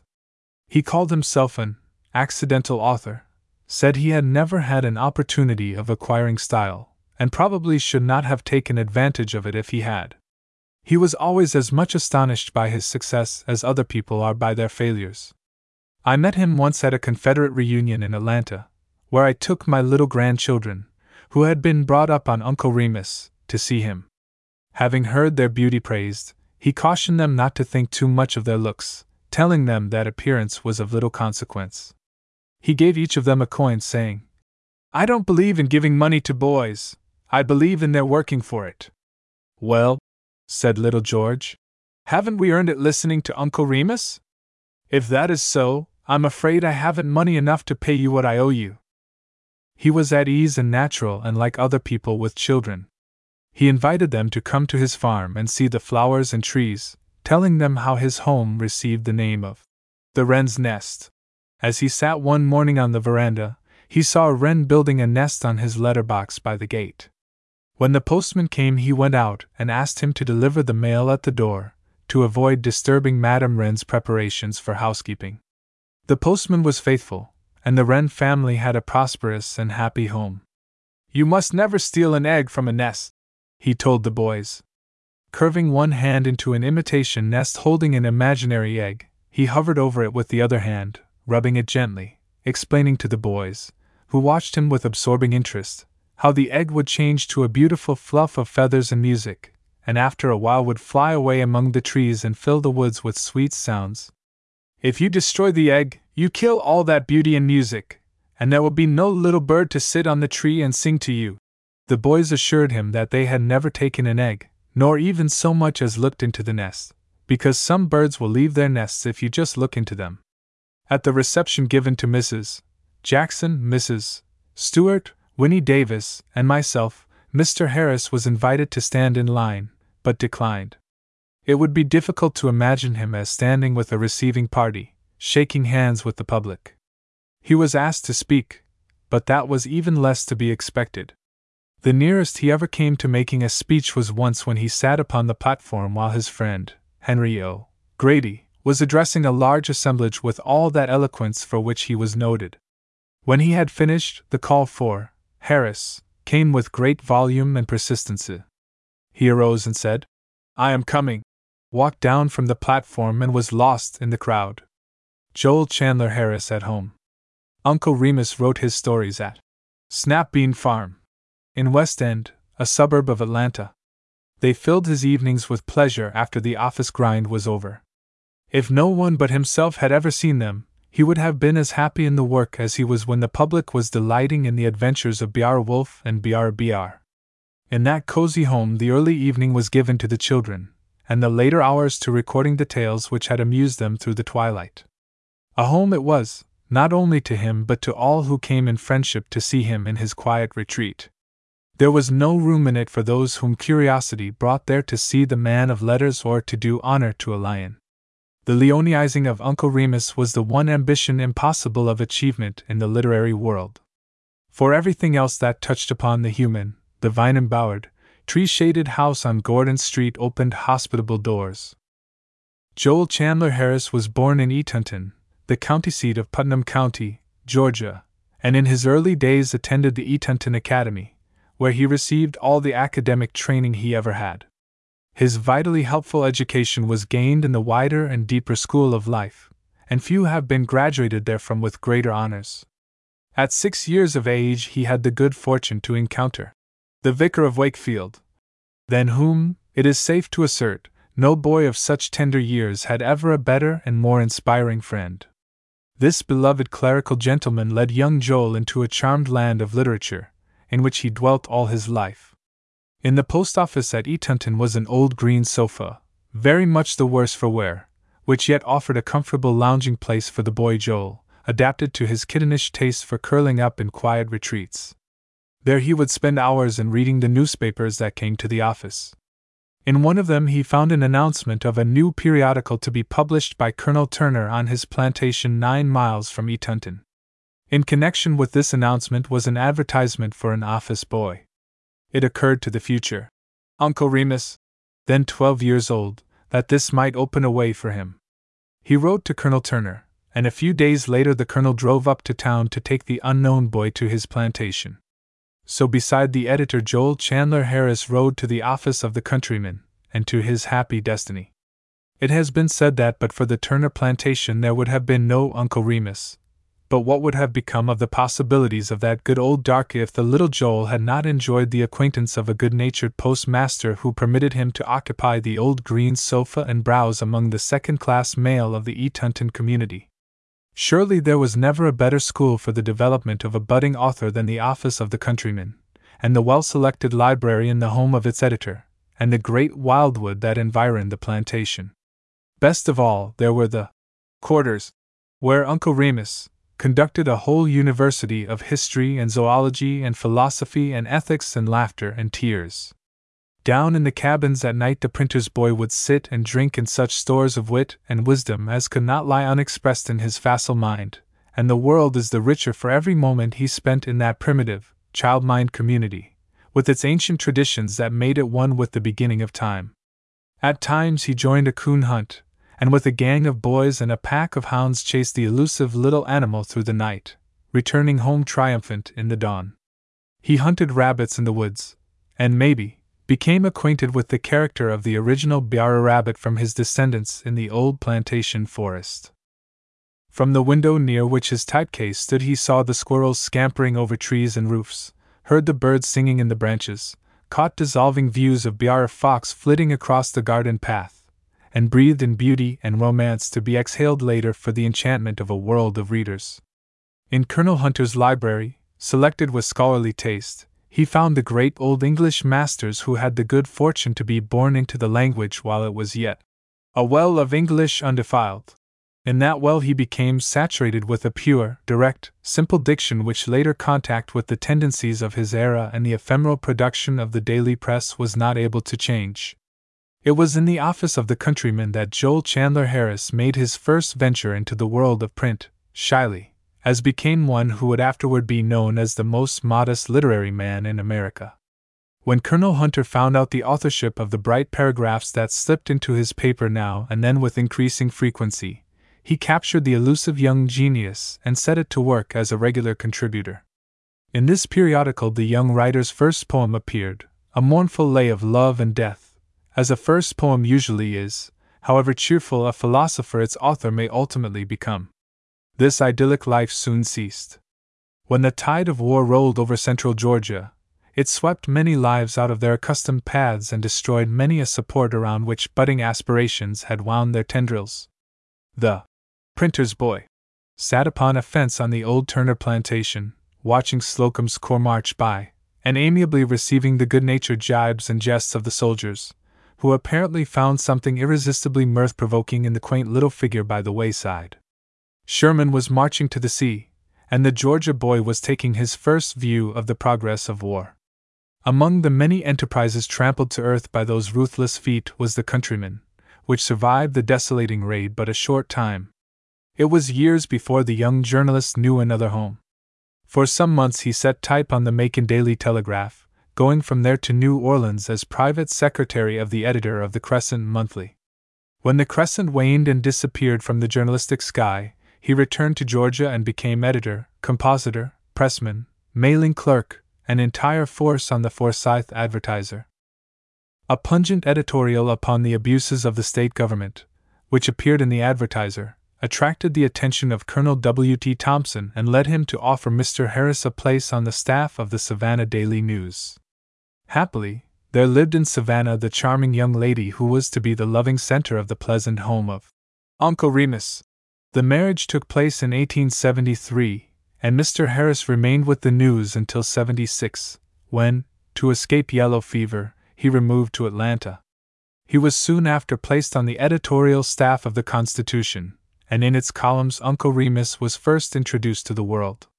In his home in West End, Snapbean Farm, he lived in calm content with his harmonious family and his intimate friends, Shakespeare and his associates, and those yet older companions who have come down to us from ancient biblical times. Some of his intimates were chosen from later writers. Among poets, he told me that Tom Moore was his most cherished companion, the one to whom he fled for consolation in moments of life's insufficiencies. Mr. Harris had no objection to talking in sociable manner of other writers, but if his visitor did not wish to see him close up like a clam and vanish to the seclusion of an upper room, it was better not to mention Uncle Remus. Neither had he any fancy for the kind of talk that prevails at pink teas and high functions of society in general. Anything that would be appropriate to the topics introduced in such places would never occur to him, and the vapory nothingness was so filled with mysterious terrors for him that he fled before them in unspeakable alarm. Snapbean Farm, Atlanta, Georgia, the residence of Joel Chandler Harris. Snapbean Farm was all the world that he cared for, and here he lived and wove his enchantments, not in his well appointed study, as a thoroughly balanced mind would have done, but all over the house, just where he happened to be, preferably beside the fire after the little ones had gone to bed, leaving memories of their youthful brightness to make yet more glowing the flames, and waves of their warmth of soul to linger in enchantment about the hearth. It was a sunny, happy day when I visited Snapbean Farm. A violet bordered walk led me to the pretty frame cottage, built upon a terrace quite a distance from the street, a shady, woodsy, leafy, flowery, fragrant distance, a distance that suggested infinite beauty and melody, infinite fascination. When the home was established there, the rumbling and clang of the trolley never broke the stillness of the peaceful spot.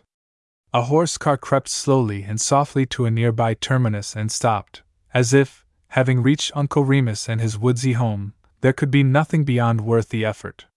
There were wide reaches of pine woods, holding illimitable possibilities of romance, of legend, of wildwood and wild folk tradition.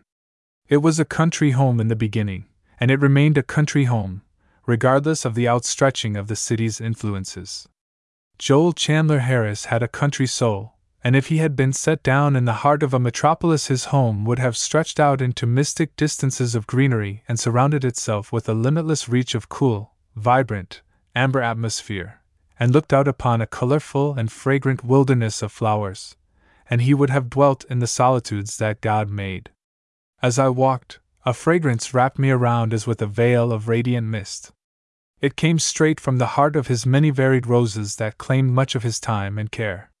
The shadow of two great cedar trees reached protecting arms after me as I went up to the steps of the cottage hidden away in a green and purple and golden and pink tangle of bloom and sweet odors ivy and wisteria and jasmine and honeysuckle.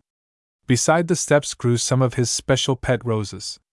Their glowing and fragrant presence sometimes afforded him a congenial topic of discourse when a guest chanced to approach too closely the subject of the literary work of the host, if one may use the term in connection with a writer who so constantly disclaimed any approach to literature, and so persistently declined to take himself seriously.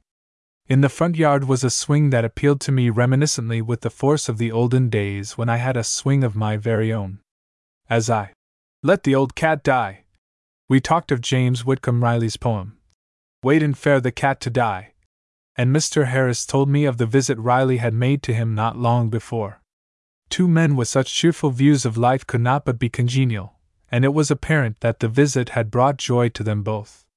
I did not see the three dogs and seven cats, mystic numbers, but felt confident that my genial host could not have been satisfied with any less.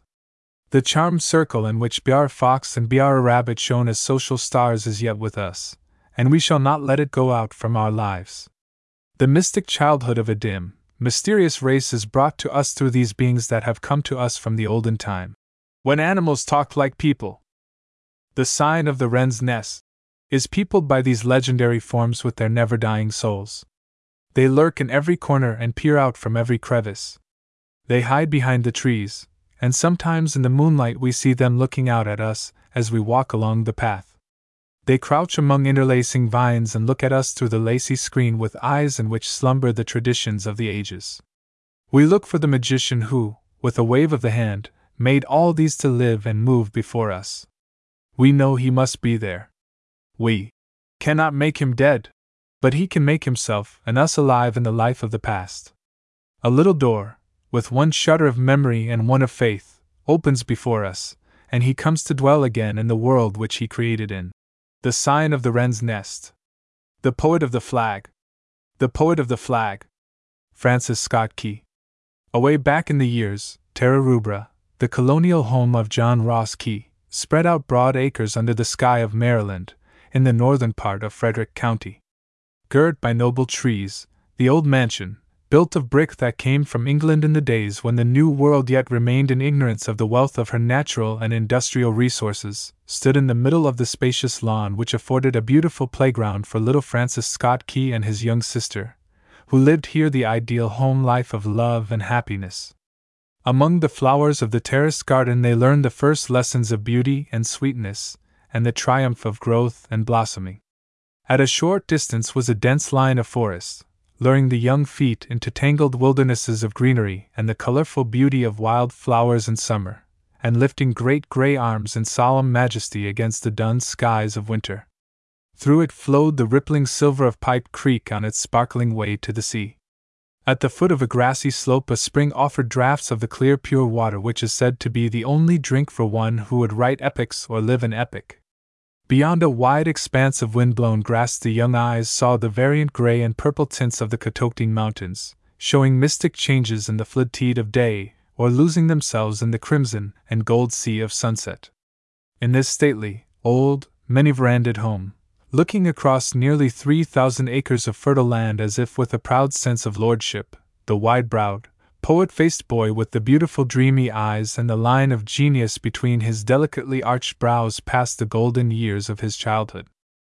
It is said that President Washington once went to Terra Rubra to visit his old friend, General John Ross Key, of Revolutionary fame.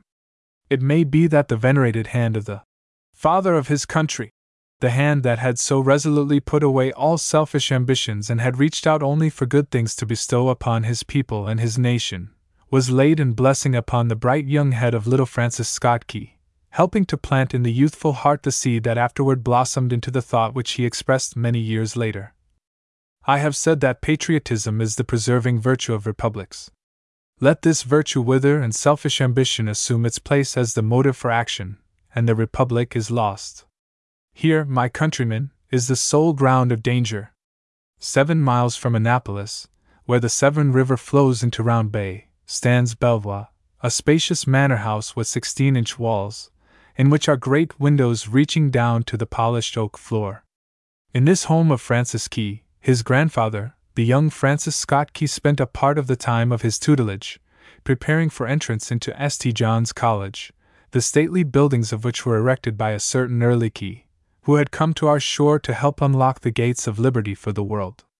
The old college, with its historic campus, fits well into the atmosphere of Annapolis, standing proudly in her 18th century dignity, watching the rest of the world scramble in a helter skelter rush for modern trivialities. Its old walls are in pleasing harmony with the colonial mansions poised on little hillocks, from which they look down on you with benevolent condescension and invite you to climb the long flights of steps that lead to their very hearts, grand but hospitable, which you do in a glow of high pitched ambition, as if you were scaling an arduous but fascinating intellectual height. Having reached the summit, you stop an instant on the landing, partly for breathing purposes, but more especially to exult a moment on the height of triumph. The four storied college at the end of Prince George Street, regal Annapolis would not be content with a street of less than royal dignity, looks down with pleased approval on its wide expanse of green campus, for that stretch of ground has a history that makes it worthy of the noble building which it supports. It spread its greenery to the view of those window eyes decades before the Revolution, and when that fiery torch flamed upon the country's record, the college green furnished a camping place for the freedom loving Frenchmen who came over the sea to help set our stars permanently into the blue of our national sky. In 1812, American troops pitched their tents on the famous campus, and under the waving green of its summer grasses and the white canopy of its winter snows, men who died for their country's honor lie in their long sleep.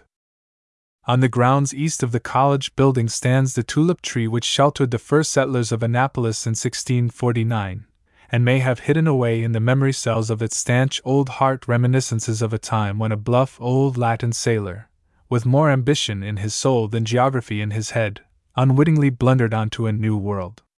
Whatever may be its recollections, it has sturdily weathered the storms of centuries, surviving the tempests hurled against it by nature and the poetry launched upon it by man.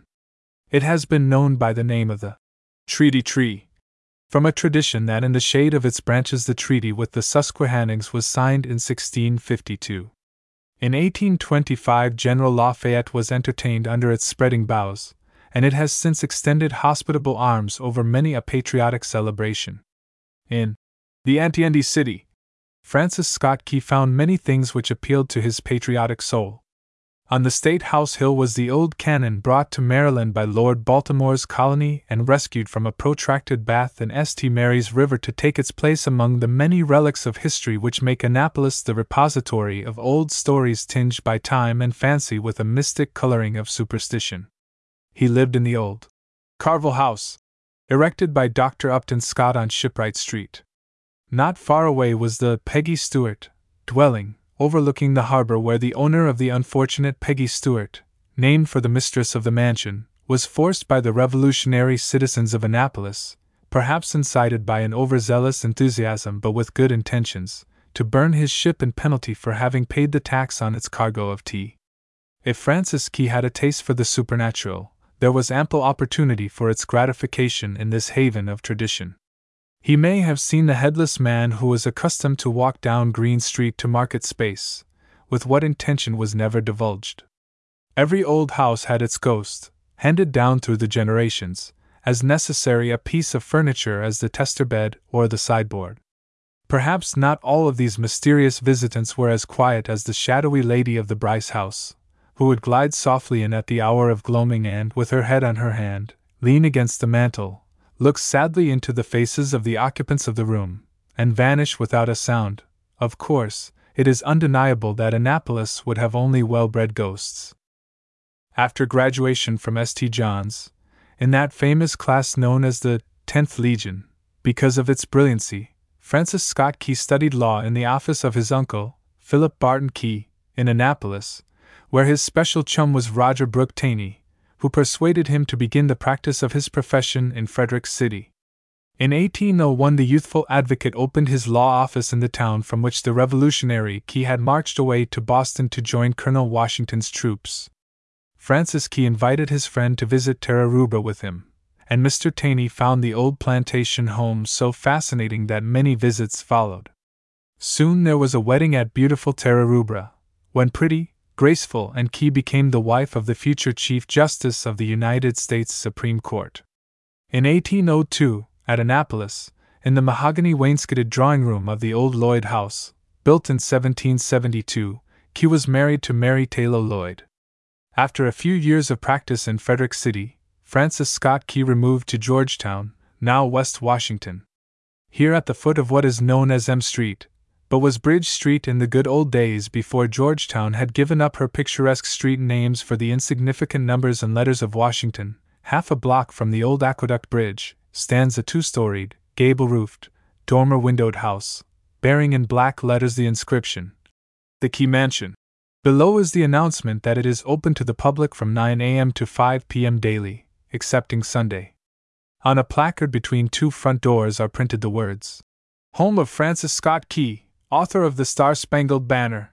The patriotic color scheme being shown in the white placard and blue and red lettering. For more than a century the house has stood there, and the circling years have sent it into remote antiquity of appearance, the storms of time having so swept it with their winds and beaten it with their rains and bombarded it with snow and sleet and hail as to make difficult the realization that it was once the home of bounding, scintillant life. And that its walls in the years gone by were radiant with the visions and hopes and ambitions of a happy group of youthful souls. It stands at the foot of what is now a street of shops, and the wearing away of the decades have taken from it all suggestion of home surroundings. Through a door at the left, I passed into a wide hall, on the walls of which are some patriotic inscriptions. There is one, a quotation from President McKinley, that conveys an admonition the disregard of which leads to consequences we often have occasion to deplore. The vigilance of the citizen is the safety of the Republic. At the right of the hall are two rooms, locked now, but serving as parlors when the sad old house was a bright, beautiful home.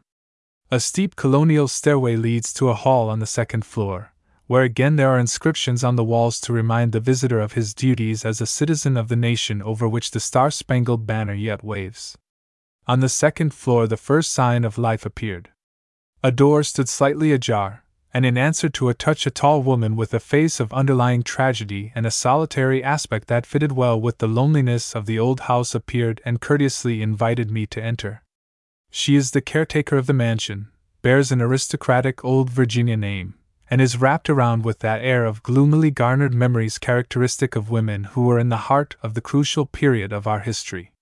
I am not surprised when she tells me that she watched the Battle of Fredericksburg from her window as she lay ill in her room, and that she witnessed the burning of Richmond after the surrender. I recognize the fact that life has been a harder battle, since all her own have passed over the line and left her to the lonely conflict, than was ever a contest in those days of war. She tells me that the key relics have all been taken to the Betsy Ross house in Philadelphia. What they were she does not know, for they were all packed in boxes when she first came to the Key Mansion. The only object left from the possessions of the man who made that old dwelling a shrine upon which Americans of today ought to place offerings of patriotism is an old frame in a small room at the end of the hall. On the bottom of the frame is printed in large black letters the name, Francis Scott Key. Some jagged fragments within the frame indicate that something, either picture or flag, has been hastily and carelessly removed. Finding no relic of the man whose life once glorified the now dark and gloomy house, I hold with the greater tenacity the mental picture I have of the old flag I used to see in the National Museum. Faded, discolored, and tattered, it is yet the most glorious piece of bunting our country owns today. The flag that floated over Fort McHenry through the fiery storm of that night of anxious vigil in which our national anthem was born. In this old house on Bridge Street, Francis Scott Key lived when he was attorney for the District of Columbia, and in a small brick office adjoining his home, he did the work that placed him in the front rank of the American bar. St. John's Episcopal Church, not far away, where he was vestryman, has a tablet to the memory of Reverend Johannes I.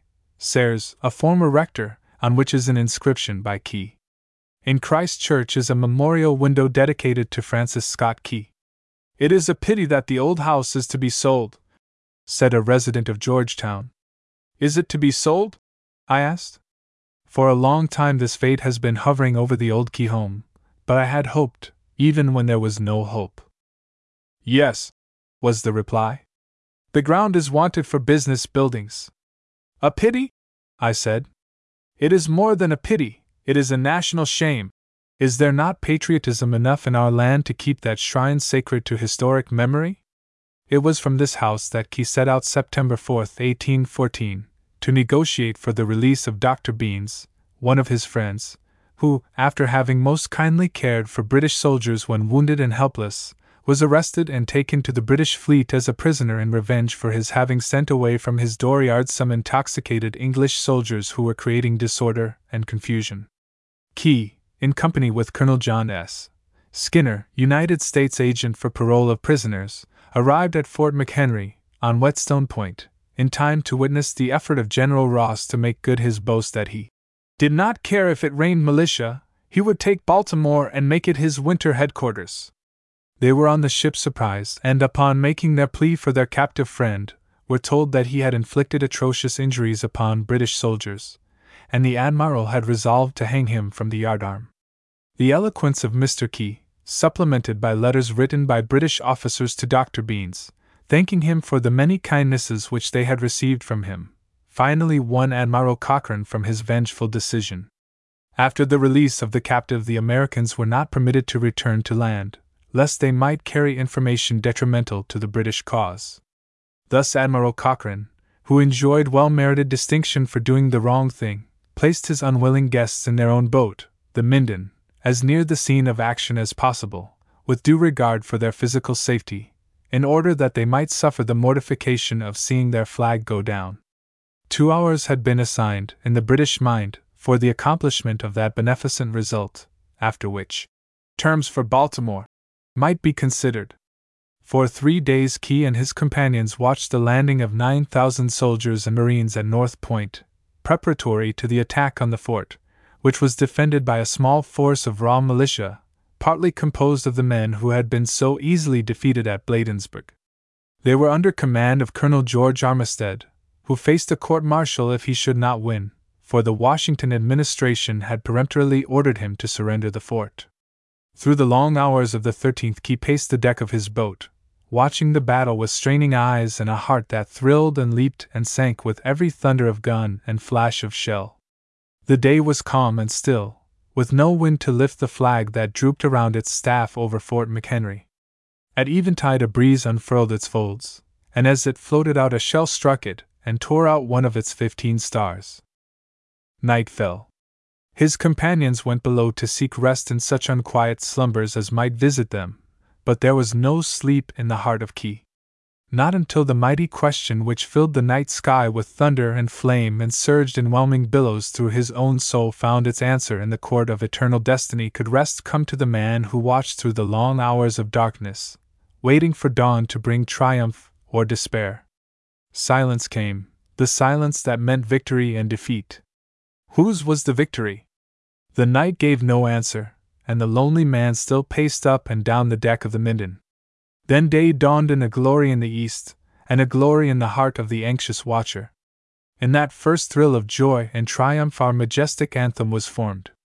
He took from his pocket an old letter, and on its blank page penciled the opening lines of the song. In the boat which took him back to Baltimore, he finished the poem, and in his hotel made a copy for the press. The next day, the lines were put into type by Samuel Sands, an apprentice in the office of the Baltimore American, who had been deserted in the general rush to see the battle as being too young to be trusted at the front, and that evening they were sung in the Holliday Street Theater. The next day, the air was heard upon the streets of Baltimore from every boy who had been gifted with a voice or a whistle, and the Star Spangled Banner was soon waving over the musical domain as victoriously as it had floated from the ramparts of Fort McHenry. Francis Scott Key at the age of 35 it is in the great moments of life that a man gives himself to the world, and in the giving parts from nothing of himself, for in the gift he but expands his own nature and keeps himself in greater measure than before.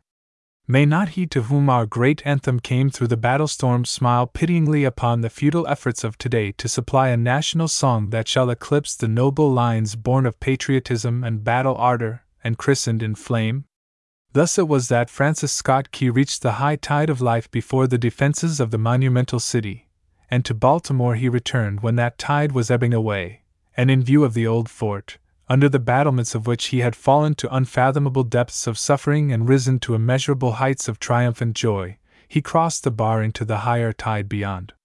On a beautiful hill, Baltimore has erected a stately monument to the memory of the man who linked her name with the majestic anthem which gives fitting voice to our national hopes. Away on the other edge of our continent, in Golden Gate Park, San Francisco, another noble shaft tells the world that the star spangled banner yet waves over all our land and knows no distinctions of north, south, east, or west.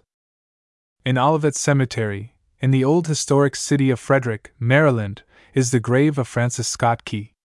Over it stands a marble column supporting a statue of Key, his poet face illumined by the art of the sculptor, his arms outstretched, his left hand bearing a scroll inscribed with the lines of the Star Spangled Banner, while on the pedestal sits Liberty, holding the flag for which those immortal lines were written. Thus, perpetuated in granite, the noble patriot stands, looking over the town to which he long ago gave this message. But if ever, forgetful of her past and present glory, she shall cease to be the land of the free and the home of the brave, and become the purchased possession of a company of stock jobbers and speculators, if her people are to become the vassals of a great moneyed corporation, and to bow down to her pensioned and privileged nobility, if the patriots who shall dare to arraign her corruptions and denounce her usurpations are to be sacrificed upon her gilded altar, such a country may furnish venal orators and presses, but the soul of national poetry will be gone. That muse will never bow the knee in Mammon's fane. No, the patriots of such a land must hide their shame in her deepest forests, and her bards must hang their harps upon the willows. Such a people, thus corrupted and degraded, living, shall forfeit fair renown, and, doubly dying, shall go down to the vile dust from whence they sprung, unwept, unhonored, and unsung. The Poet Priest. The Poet Priest. Father Ryan. My first meeting with Father Ryan was at the Atlantic Hotel in Norfolk, in which town he had spent the first seven years of his life, his parents having emigrated from Limerick and found a home there a short time before his birth. He has been claimed by a number of cities, and the dates of his nativity, as assigned by biographers, range from 1834 to 1840, 1839 being the one best established. He told me that his early memories of his Norfolk home were especially associated with figs and oysters, the oysters there being the largest and finest he had ever seen, they and the figs seeming to rhyme with his appetite. Then he told me an oyster story. A Negro boatman was rowing some people down the river, among them two prominent politicians who were discussing an absent one. He has no more backbone than an oyster, said one. The boatman laughed, and said, Scuse me, massers, but if you all gemmen don know no emo bout politicians dan you does bout oysters you don know much. No emo backbone dan a oyster. Why, oysters has as much backbone as folks has, and if you cuts into em lengthwise a little way to one side and looks at em close you'll see dar backbones just like we all's backbone is. The only difference is the oyster's backbone is to one side, just where it ought to be, steader in de middle. Dat's the reason I tink de debil muse tuck a han en he ted ter mek we alls, and you know de Lord says, let us mek man. Dat shows dat he didn't do hit all by his f. Yef he had he'd a mek we alls backbone ter decide war de oysters is, ter protect us, and put our shin bones behind our legs, war dey wouldn't all the time get skint, and put our calves in de front. My impression of Father Ryan was of being in the presence of a great power, something indefinable and indescribable but invincibly sure. He was of medium height, and his massive head seemed to bend by its own weight, giving him a somewhat stooped appearance. His hair, brown, with sunny glints touching it to gold, was brushed back from his wide, high forehead, falling in curls around his pale face and over his shoulders. I recall with especial distinctness the dimple in his chin, a characteristic of many who have been very near to me, for which reason it attracted my attention when appearing in a face new to me. His eyes were his greatest beauty, Irish blue, under gracefully arched brows, and luminous with the sunshine that has sparkled in the eyes of his race in all the generations, caught by looking skyward for a light that dawned not upon earth. His expression was sad, and the beautiful smile that illumined his face, radiating compassion, kindness, gentleness, and the humor of the Celt, made me think of a brilliant noontide sun shining across a grave. We discussed folklore, and he said that some of the best lessons were taught in the folklore of the plantation Negro. One of his sermons was on obstinacy, illustrated by a story told him by an old colored man. Masser, does you know de reason dat de crab walks backwards? Well, hit's this away. When de Lord was mecking UV de fishes, he meked de front parts and put em in piles, de legs in one pile, de fins in another, and de heads in another. Do de crab want no fish? He meked hit at de same time. Afterwards he put em together and breathed inter em de breath of life. He stuck all the fish's heads on, but de crab was obstreperous and he say, Give me my head, I gwine put hit on myself. De Lord argified wid him but de crab wouldn't listen, and he say he gwine put hit on. So the Lord gin him his head and course he put hit on backards. Den he went ter de Lord and ax him ter put hit straight, but de Lord wouldn't do hit, and he told him he muse go backards all his life fair his obstinacy. And so 'tis with some people. Father Ryan from the Portrait in Murphy's Hotel, Richmond, Virginia. Father Ryan told me that one of the greatest obstacles with which he had to contend in his dealings with people was the lack of ethics sensitiveness which rendered them oblivious to the harm of deviations from principle which seemed not to result in great evil. People who would not steal articles of value did not hesitate to cheat in car fare, taking the view that the company got enough out of the public without their small contribution. He said, They are like two very religious old ladies who, driving through a toll gate, asked the keeper the rate. Being newly appointed, he looked into his book and read so much for a man and a horse. The woman who was driving whipped up the horse, calling out, lang, Sally, we goes free. We are two old maids and a mare, and they went without paying. When Abram Ryan was seven years old, the family moved to St. Louis, where the boy attended the schools of the Christian Brothers, in his twelfth year entering St. Mary's Seminary, in Perry County, Missouri. He completed his preparation for the work to which his life was dedicated, in the Ecclesiastical Seminary at Niagara, New York. Upon ordination, he was placed in charge of a parish in Missouri. On a boat going down the canal from Lynchburg to Lexington, where he was a fellow passenger with us, he met his old friend, John Wise, and entered into conversation with him, in the course of which he made the statement that he came from Missouri. All the way from Pike? quoted Mr. Wise. No, replied Father Ryan. My name is not Joe Bowers, I have no brother Ike. Whereupon he sang the old song. Joe Bowers, in a voice that would have lifted any song into the highest realms of music. He recited his poem, In Memoriam, written for his brother David, who was killed in battle, one stanza of which impressed me deeply because of the longing love in his voice when he spoke the lines Thou art sleeping, brother, sleeping, in thy lonely battle grave. Shadows o'er the past are creeping. Death, the reaper, still is reaping. Years have swept, and years are sweeping. Many a memory from my keeping. But I'm waiting still and weeping. For my beautiful and brave. The readers of his poetry are touched by its pathetic beauty, but only they who have heard his verses in the tones of his deep, musical voice can know of the wondrous melody of his lines. When I said to him that I wished he would write a poem on Pickett's charge at Gettysburg, he replied, It has been put into poetry. Every flower that blooms on that field is a poem far greater than I could write. There are some things too great for me to attempt. Pickett's charge at Gettysburg is one of them. A lady who chanced to be on the boat with us repeated Owen Meredith's poem of The Portrait. At its close, he said with sad earnestness, I am sorry to hear you recite that. Please never do it again. It is a libel on womanhood. It may be that he was thinking of Ethel, the maiden whom, it is said he loved in his youth, from whom he parted because heaven had chosen them both for its own work, and his memories deepened the sacredness with which all women were enshrined in his thought. She was to be a nun and he a priest, and thus he tells of their parting.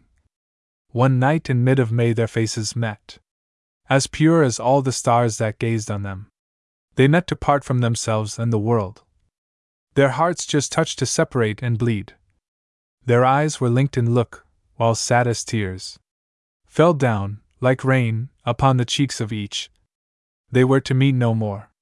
The great brown, wondering eyes of the girl went with him on his way through life, shadowed like the lights of a dim cathedral, but luminous with love and sacrifice.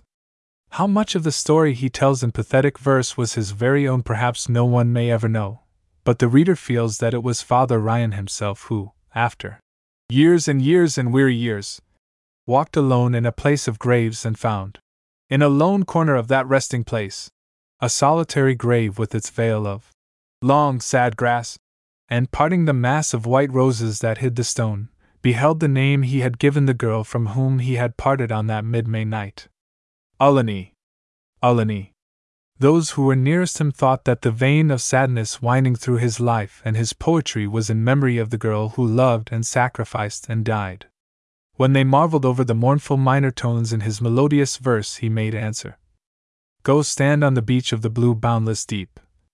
When the night stars are gleaming on high, and hear how the billows are moaning in sleep. On the low lying strand by the surge beaten steep, they're moaning forever wherever they sweep.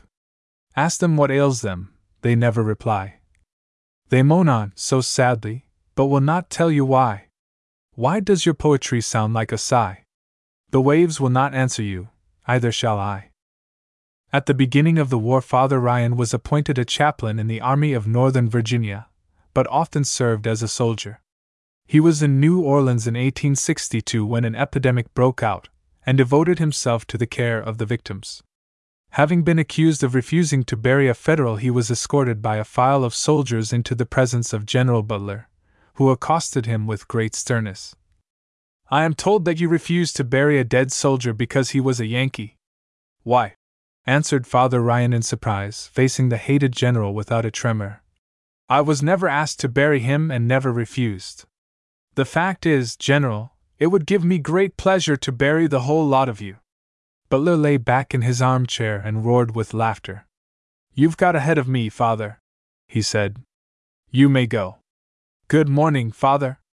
One of the incidents of which Father Ryan told me occurred when smallpox was raging in a state prison. The official chaplain had fled and no one could be found to take his place. One day a prisoner asked for a minister to pray for him, and Father Ryan, whose parish was not far away, was sent for. He was in the prison before the messenger had returned and, having been exposed to contagion, was not permitted to leave. He remained in the prison ministering to the sick until the epidemic had passed. Immediately after the war, he was stationed in New Orleans where he edited The Star, a Roman Catholic weekly. Afterward, he was in Nashville, Clarksville, and Knoxville, and from there went to Augusta, Georgia, where he founded and edited the Banner of the South, which was permanently furled after having waved for a few years. Unlike most Southern poets, Father Ryan did not take his themes from nature, and when her phenomena enters into his verse, it is usually as a setting for the expression of some ethic or emotional sentiment. He has been called the historian of a human soul, and it was in the crises of life that his feeling claimed poetical expression. When he heard of Lee's surrender, the conquered banner, drooped its mournful folds over the heartbroken South. In his memorial address at Fredericksburg when the Southern soldiers were buried, he first read March of the Deathless Dead, closing with the lines And the dead thus meet the dead, while the living o'er them weep. And the men by Lee and Stonewall led, and the hearts that once together bled, together still shall sleep. June 28, 1883, I was in Lexington and saw the unveiling of Valentine's recumbent statue of General Lee in Washington and Lee University. At the conclusion of Senator Daniels' eloquent oration, Father Ryan recited his poem, The Sword of Lee, the first time that it had been heard. In Lexington, I was at a dinner where Father Ryan was a guest. He told the story of a reprobate Irishman, for whom he had stood godfather. Upon one occasion, the man took too much liquor and, under its influence, killed a man, for which he was sentenced to a term in the penitentiary. Through the efforts of the father, he was, after a time, pardoned and employment secured for him. One evening he came to the priest's house intoxicated and asked permission to sleep in the barn. No, said the father. Go sleep in the gutter. Ah, father, sure and I've slept in the gutter till me bones is all racked with the rheumatism. I can't help that.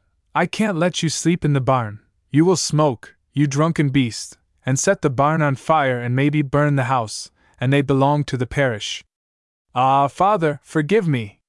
I've been bad, very bad. I've murdered and killed and stolen, been drunk, and I've done a heap of low things besides. But low as I'm after gettin', father, I never got low enough to smoke. The man slept in the barn and the parish suffered no loss. One evening at a supper at Governor Letcher's, we were responding to the sentiment Life. I gave some verses which, in Father Ryan's view, were not serious enough for a subject so solemn. He looked at me through his wonderfully speaking eyes and answered me in his melodious voice Life is a duty, dare it. Life is a burden, bear it. Life is a thorn crown, wear it. Though it break your heart in twain, seal your lips and hush your pain. Life is God, all else is vain. Yes, father, I said, and there was silence. St. Mary's Church, Mobile. Father Ryan's late residence adjoining by courtesy of P.J. Kennedy and Sons. Always a wanderer, our poet priest found his first real home, since his childhood, when pastor of St. Mary's Church in Mobile. To that home he pays a tribute in verse. It was an enchanting solitude for the restless heart. The plain little church with its cross pointing the way upward, the front half hidden by trees through which its window eyes look out to the street. A short distance from the church and farther back was the priest's house, set in a bewilderment of trees and vines and shrubbery from which window, chimney, roof, and cornice peep out as if with inquisitive desire to see what manner of world lies beyond the forest. Up into the silent skies, where the sunbeams veil the star. Up beyond the clouds afar, where no discords ever mar. Where rests peace that never dies. Here, amid the songs and silences. He wrote. Just when the mood came, with little of study and less of art, as he said, his thoughts leaping spontaneously into rhymes and rhythms which he called verses, objecting to the habit of his friends of giving them the higher title of poems, never dreaming of taking even lowest place in the rank of authors. I sing with a voice too low to be heard beyond today, in minor keys of my people's woe. But my songs will pass away. Tomorrow hears them not. Tomorrow belongs to fame. My songs, like the birds, will be forgot. And forgotten shall be my name. But a touch of prophecy adds the thought. And yet who knows? Betimes, the grandest songs depart. While the gentle, humble, and low toned rhymes will echo from heart to heart. So the low toned rhymes of him to whom Souls were always more than songs. Written at random, off and on, here, there, anywhere. Touch the heart and linger like remembered music in a long gone twilight. In 1872, Father Ryan traveled in Europe, visited Rome, and had an audience with the Pope, of whom he wrote I saw his face today. He looks a chief who fears nor human rage nor human guile. Upon his cheeks the twilight of a grief but in that grief the starlight of a smile. In 1883, he began an extended lecture tour in support of a charity of deep interest in the South, but his failing health brought his effort to an early close. The fiery soul of Father Ryan soon burned out its frail setting. In his 48th year, he retired to a Franciscan monastery in Louisville, intending to make the annual retreat, and at its close to finish his Life of Christ, begun some time before. He arrived at the convent of St. Bonifacius March 23, 1886. The environment of the old monastery, the first German Catholic establishment in Louisville, built in 1838, is not attractive. The building is on a narrow side street filled with small houses and shops crowded up to the sidewalk. But the interior offered a peaceful home for which the world weary heart of the poet priest was grateful. From a balcony where he would sit, breathing in the cool air and resting his soul in the unbroken silence, he looked across the courtyard shaded by beautiful trees, filled with flowers and trellised vines, his heart reveling in the riot of color, the wilderness of greenery, all bathed in golden floods of sunshine and canopied with an ever changing and ever glorious stretch of azure sky. Father Ryan was never again to go out from this peaceful harbor into the tumultuous billows of world life. He had been there but a short time when his physician told him that he must prepare for death. Why, he said, I did that long years ago. The time of rest for which he had prayed in years gone by was near at hand. My feet are wearied and my hands are tired. My soul oppressed. And I desire what I have long desired. Rest, only rest. The burden of my days is hard to bear. But God knows best. And I have prayed, but vain has been my prayer. For rest, sweet rest. In his last days, his mind was filled with reminiscences of the war, and he would arouse the monastery and tell the priests and brothers Go out into the city and tell the people that trouble is at hand. War is coming with pestilence and famine, and they must prepare to meet the invader. On Thursday of Holy Week, April 22, 1886, the weary life drifted out upon the calm sea of eternal peace. Bacon and Greens. Bacon and Greens. Dr. George William Bagby. We, the General and I, were the first to be informed of the supernal qualities of bacon and greens. All Virginians were aware of the prime importance of this necessary feature of an Old Dominion dinner, but that a Virginian could not be a Virginian without bacon and greens was unknown to us until the discoverer of that ethnological fact. Dr. George William Bagby, read us his lecture on these cheerful comestibles. We were the first to see the frost that lies heavy on the palings and tips with silver the tops of the butterbean poles, where the sere and yellow pods are chattering in the chilly breeze. In the early days after the war, Dr. Bagby had a pleasant habit of dropping into our rooms at the Exchange Hotel in Richmond, and as soon as the ink was dry on that combination of humor and pathos and wisdom to which he gave the classic title of Bacon and Greens, he brought it and read it to us. I can still follow the pleasant ramble on which he took us in fancy through a plantation road, the innumerable delights along the way never to be appreciated to their full extent by any but a real Virginian brought up on bacon and greens, and the arrival at the end of the journey, where we were taken possession of as if we were the prodigal son or the last number of the Richmond Inquirer. My eyes were the first to fill with tears over the picture of the poor old man at the last, sitting by the dying fire in the empty house, while the storm raged outside. Though so thoroughly approving of bacon and greens. There was another feature of Virginia life, as well as of Southern life generally, that met with Dr. Bagby's stern opposition the duel. I once had opportunity to note his earnestness in trying to prevent a meeting of this kind. Two young men of whom General Pickett was very fond, Page McCarty, a writer for the press and an idol of Richmond society, and a brilliant young lawyer named Mordecai became involved in a quarrel which led to a challenge. The innocent cause of the dispute was the golden haired, blue eyed beauty, Mary Triplett, the belle of Richmond, who had long been the object of Page McCarty's devotion but had shown a preference for another adorer. Page wrote some satiric verses which, though no name was given, were known by all Richmond to be leveled at Miss Triplett. Mr. Mordecai resented the verses, and the dispute which followed resulted in a challenge.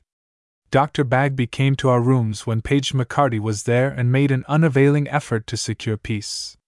Both he and the general were unsuccessful in their pacific attempts. The duel took place, and Page McCarty, who bore a name that had in former times become famous in the dueling annals of Virginia, killed his antagonist at first shot. Though so strongly opposed to the practice, Dr. Bagby twice came near taking a principal part in a duel. Soon after the close of the war, he wrote an editorial on prisoners of war, in which he took the ground that more Southern soldiers died in Northern prisons than Northerners in Southern prisons, giving figures in support of his statement. A Northern officer in Richmond answered the article, questioning its veracity.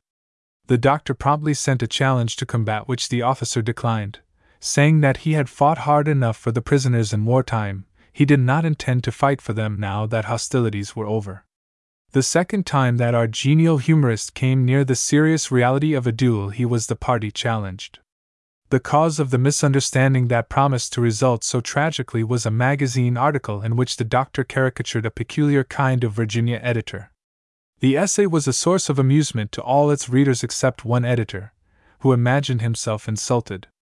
Urged on by misguided friends, he challenged the author of the offending paper, who, notwithstanding his opposition to the code, accepted. A meeting was arranged, and the belligerents had arrived at historic Bladensburg with bloodthirsty intent, when one of those sunny souls, possessed of a universality of mind which rendered him a friend to all parties, arrived on the scene and a disastrous outcome was averted.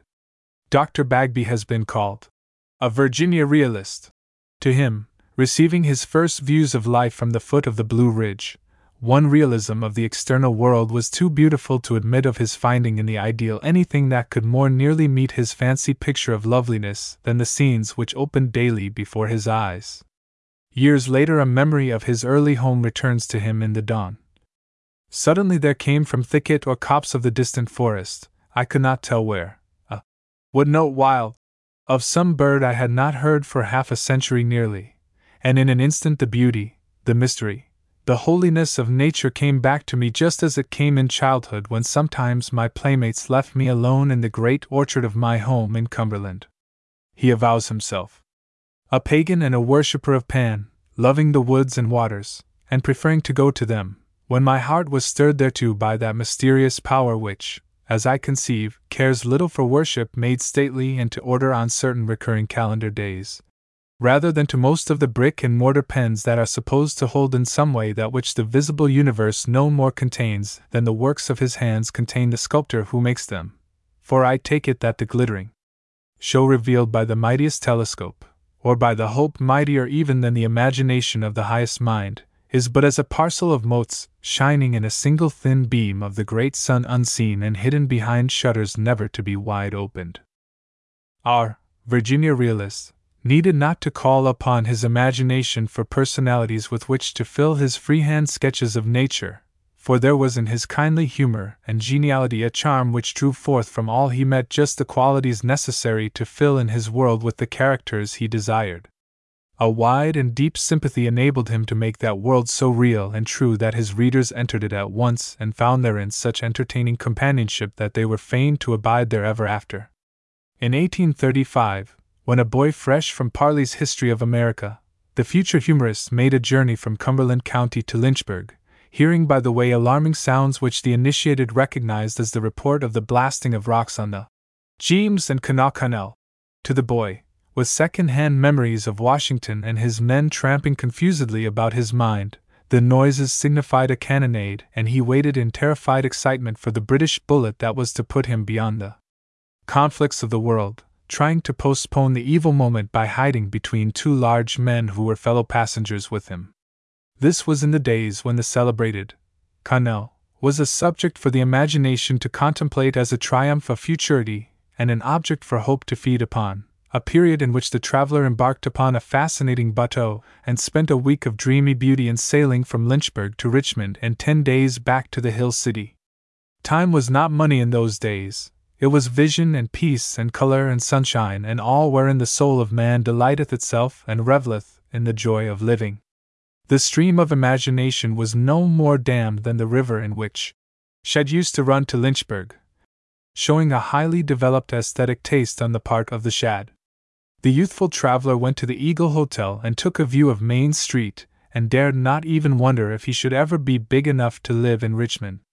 Rhapsole of youth's dawn, with myriad dreams all to vanish when the sun rises upon the morning. On his return from an absence of two years in the north, the Great Canal was completed, and, while his early impression of the unparalleled magnitude of the Queen's City had suffered revision, his visions of journeying by canal were yet to be realized. At the foot of 8th Street, Richmond, he took the packet boat, passed under 7th Street Bridge, and with the other passengers lingered on deck to see Richmond slowly disappear in the distance. That night the doleful packet horn, contrasted with his memory of the cheerful, musical note of the old stage horn, brought to the lad his first realization of the inadequacies of modern improvements. Ascending the James, the traveler had a view of the best of the old Virginia life, its wealth of beauty, its home comfort, its atmosphere of serenity, of old memories, rich and vivid, like the wine that lay cobwebbed in ancestral cellars, of gracious hospitality, of a softly tinted life like the color in old pictures and the soul in old books. The gentle humorist lived to see that life pass away from the old dominion, and all too soon he vanished into another world where, like all true Virginians, he expected to find the old home life again. These canal days were in the early Dickens period, and occasionally the youthful traveler could not resist the temptation to go below and lose himself in those pages which had then almost as potent a charm in their novelty as they have now in their friendly familiarity. But the River Isle, which held an interest in futurity for him because of his intention to found a romance there when he should be big enough to write for the papers, would draw him back to the deck. There was a path across the hills that the passengers must follow, disembarking for that purpose. Near Manchester was a haunted house which he looked upon with those ghostly shivers that made a person so delightfully uncomfortable, for he, like the rest of us, did believe in ghosts, whatever he might say to the contrary. There was the ruined mill, and best of all, the Three Mile Lock, inspiring him with the highest ambition of his life to be a lockkeeper. Then came Richmond, the metropolis of the world, to the young voyager. Dr. George W. Bagby from the portrait in the possession of the family. Dr. Bagby studied for his profession at the Medical College of the University of Pennsylvania and from there went to Lynchburg, opening an office where now stands the Opera House. Unfortunately for his professional career, but happily for the cause of the literature of Virginia life, the office of the Lynchburg Virginian was near, and its editor, Mr. James MacDonald, proved a kindred soul to the young physician. In the absences of the editor, Dr. Bagby filled his chair and fell a victim to the fascination with which the demon of the Fourth Estate lures his chosen to their doom. In Lynchburg he first found his true calling, and there, too, he met with his first failure, the demise of the Lynchburg Express, of which he was part owner, and which went to the wall by reason of the well known weakness of genius in regard to business matters. Upon the collapse of the Express, Dr. Bagby went to Washington as correspondent for a number of papers, and while there attained distinction as a humorist through the Letters of Moses Adams, written for the Southern Literary Messenger of Richmond. His abiding place is of hazy uncertainty, one of his kinsmen saying. He didn't live anywhere. He might as well have dwelt in his own Hobgoblinopolis. His wanderings had taught him the peculiar charm of the Virginia roads of that day, as evidenced by the aspiration of Moses Adams, when contemplating the limitations of his fifty millions. I want to give Virginia a perfect system of county roads, so that one may get off at a station and go to the nearest country house without breaking his neck, and it would take 500 millions to do that. It may be, as the doctor laments, that the old Virginia gentleman, all of the olden time, has passed away, the colonial house is modernized, and the ghost, the killing of whom would be an enormity far greater than the crime of killing a live man, has been laid to rest for half a century. But the old scenes and the old time life come back to us who once knew it, in the pages of the perennial boy who recalls the time when me and Billy Ivins and the other fellows set forth with six pine poles and a simling full of the best and biggest fishing worms to fish in the Appomattox where it curves around the foot of Uncle Jim's plantation, and where there is a patriarchal beach with a tangle of roots whereon the Randolphs of historic note were wont to repose in the days long gone. This fishing party is under the fair October skies when the morn, like an eastern queen, is sumptuously clad in blue and gold, the sheen of her robes in dazzling sunlight, and she comes from her tent of glistening, silken, celestial warp, beaming with tender smiles. It is a day of days for Flatback, provided the moon is right. But Billy Ivins swears that the planetary bodies have nothing to do with fish, it's all confounded superstition. So they cast in their hooks. Sutherland's best. And talk about Harper's Ferry and Old Brown, until one of the party thinks he has a nibble, and begs for silence, which at once supervenes out of respect for the momentous interests hanging in the balance. When the excitement is over, the frivolous Bagby takes advantage of the relief from suspense to make an exasperating pun, after the manner of a newspaper man, and Billy Ivins swears he will kill him for a fool. Oh, there were great old times on the Appomattox in the olden days, before its waves had turned battle red and flashed that savage tint along the river bank for all coming time. Avenel, the home of the Buells, where Dr. Bagby spent many happy days. A part of the conversation shows us that this fishing expedition took place in the autumn of 1859, not a year before Dr. Bagby was called to the post of editor of the Southern Literary Messenger, taking the place of the poet, John R. Thompson, who was sent to England to lead the forlorn hope of a magazine to represent the Southern cause in London. A banquet was given at Zatel's restaurant as a farewell to Mr. Thompson and welcome to Dr. Bagby. The office of the messenger was in the Law Building, a four storied structure erected in 1846 on the southeast corner of Capitol Square, fronting on Franklin Street. Here he was hard at work, making the Messenger worthy of its former editors, his predecessor, Mr. Thompson, Mr. White, of early days, Edgar A. Poe, and a succession of brilliant writers, only less widely known, when the guns before Sumter tempted the new editor to the field, a position for which he was ill fitted as to physical strength, whatever might be the force of his patriotism. He was soon running risks of pneumonia from the effects of overdrilling and the chilling breezes from Bull Run Mountain, and making up his mind. Not to desert, but to get killed at the first opportunity. That being the most direct route he could think of to the two prime essentials of life a clean shirt and solitude. He neither deserted nor was killed, but was detailed to write letters and papers for one of the officers, and slept through the fight of the 18th at Manassas as a result of playing night orderly from midnight to morning. Under the cloudless sky of the perfect Sunday, the 21st, he watched the progress of the battle till the cheer that rang from end to end of the Confederate line told him that the South had won. After midnight that night, he carried to the telegraph office the message in which President Davis announced the victory, and, walking back through the clear, still night, saw the comet, forerunner of evil, hanging over the field, as if in recognition of a fiery spirit on earth akin to its own. At headquarters on Monday, the 22d, he looked out at the pouring rain and raged over the inaction which kept the victorious army idle on the field of victory instead of following up the advantage by a march into the enemy's capital, a movement which he thought could have been carried through to complete success. Having watched over his wounded friend, Lieutenant James K. Lee, until death came with eternal peace. Dr. Bagby was sent with the dead soldier to Richmond, and soon afterward was discharged because of ill health and thus ended the record of an unrenowned warrior. He returned to his work on the Messenger, and the editorial sanctum became the meeting place of the wits of Richmond. It was here that the celebrated Confederate version of Mother Goose was evolved from the conjoined wisdom of the circle and written with the stub of the editorial pencil on the cartridge paper tablecloth. One stanza dealing with a certain Northern general thus Little B. Pope came on with a lope. Jackson, the rebel, to find him. He found him at last, then ran very fast, with his gallant invaders behind him.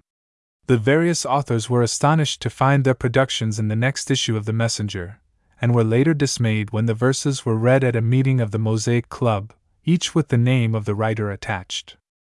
While editor of The Messenger, Dr. Bagby wrote occasionally for the Richmond Examiner, thereby becoming associated in a friendly way with its editor, John M.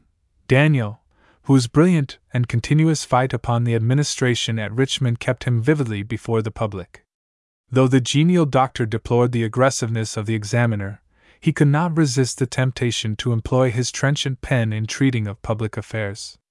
This led to his possession of the famous latchkey which fitted the door of the house on Broad Street, opposite the African church, a key of which he wrote that it has its charm and certainly one which he made more enchanting to his readers than any other such article has ever proved.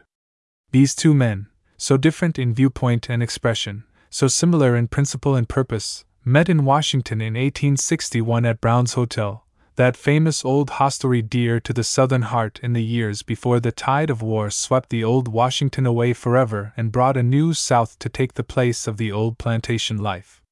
Congenial as they were in many ways, the possession of the latchkey, Dr. Bagby tells us, did not argue an intimate personal relation, as the fancy of the brilliant editor of the Examiner was apparently changeable, and wavered when he discovered that his assistant neither played chess nor talked sufficiently to inspire him to conversational excellence.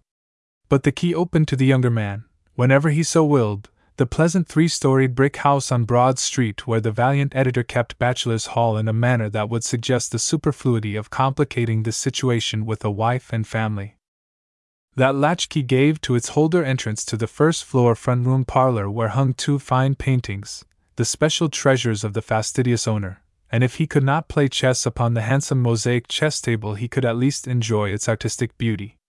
The dining room contained a set of solid antique pattern tables to which Mr. Daniel was wont to refer as the former property of Old Memminger, that is, Secretary Memminger of the Confederate Treasury, who had sold his household effects on leaving his home on Church Hill. Over the mantel in the bachelor's chamber hung a miniature on ivory. The most beautiful I have ever seen, said the doctor, an unknown beauty whose charms mystified as well as enchanted the observer, a wondrously accomplished lady of title and wealth whom Mr. Daniel had known abroad. The visitor must have viewed with some degree of curiosity the effective arrangement of mirrors in the dressing room, whereby the owner of the mansion surveyed himself front, rear, head, and foot, as he made his toilet, perhaps reflecting humorously upon the dismay of his manager, Mr. Walker, upon being advised as to the necessity of wearing a white vest to a party. But, Mr. Daniel, suppose a man hasn't got a white vest and is too poor these war times to buy one? It, sir. Let him stay at home, was the decisive answer. On a second floor passage was an object which must have excited more envy than the magnificent mirrors and solid old furniture were capable of arousing a bag of Java coffee, and coffee $30 a pound, the latter fact not deterring the luxurious owner of this stately abode from imbuing his pet terriers with the coffee drinking habit. A little room cut off from a passage in the third story was a library of old and rare editions of the classics. A back room, sunlit and warm, gave a view of James River, the Henrico Hills, and the spacious dells and forests of Chesterfield. To the mind of Dr. Bagby, all these things were represented by John M. Daniel's latchkey, and for all the charm of home, sweet home. Is it not better to have the privileges without the responsibilities of a latchkey?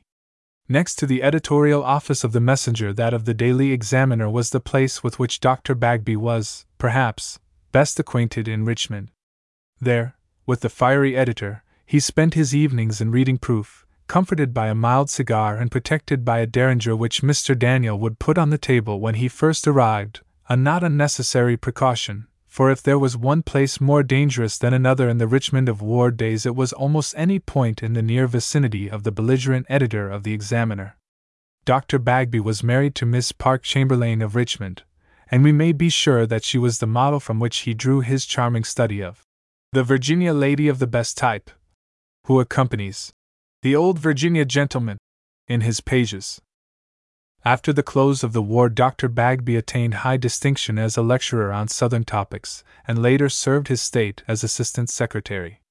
But in all that he did, there was with him the lost dream of the nation he had served so well through the dark and stormy years of strife, and in August 1883 he passed beyond into the land where earth's broken hearts are renewed to youth. It was written of him There is no man left in Virginia fit to lift the lid of his inkstand, Woman and Poet. Woman and Poet. Margaret Junkin Preston.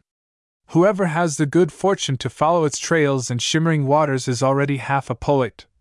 Wrote Professor Harris of the road that leads down from the verdant hills of the Alleghanies over picturesque gorge and crag and fissure into the quiet of the valley and brings us by exquisite stages to the beautiful town of Lexington, Virginia. Making that journey and taking my boy, 14 years old, to the Virginia Military Institute, I entered at once two charming regions Lexington with its romantic environment, and the heart of Margaret Junkin Preston. When I spoke of the beautiful scenery, Mrs. Preston asked me if I had read Professor Maury's description of it. I replied that I had not. I am glad, she said, because now that you have seen our nature pictures, you will enjoy the description so much more. Though the name and work of Margaret Preston had long been shrined in the hearts of a host of known friends and endeared to many unknown readers whose lives had been cheered by the buoyant hopefulness expressed in her writings, she was very modest in regard to her productions, yet held it a duty to continue writing for others the thoughts which had helped her. When we were at supper in the home of Professor Lyle, who was gifted with an unusually poetic mind, he repeated passages from favorite authors.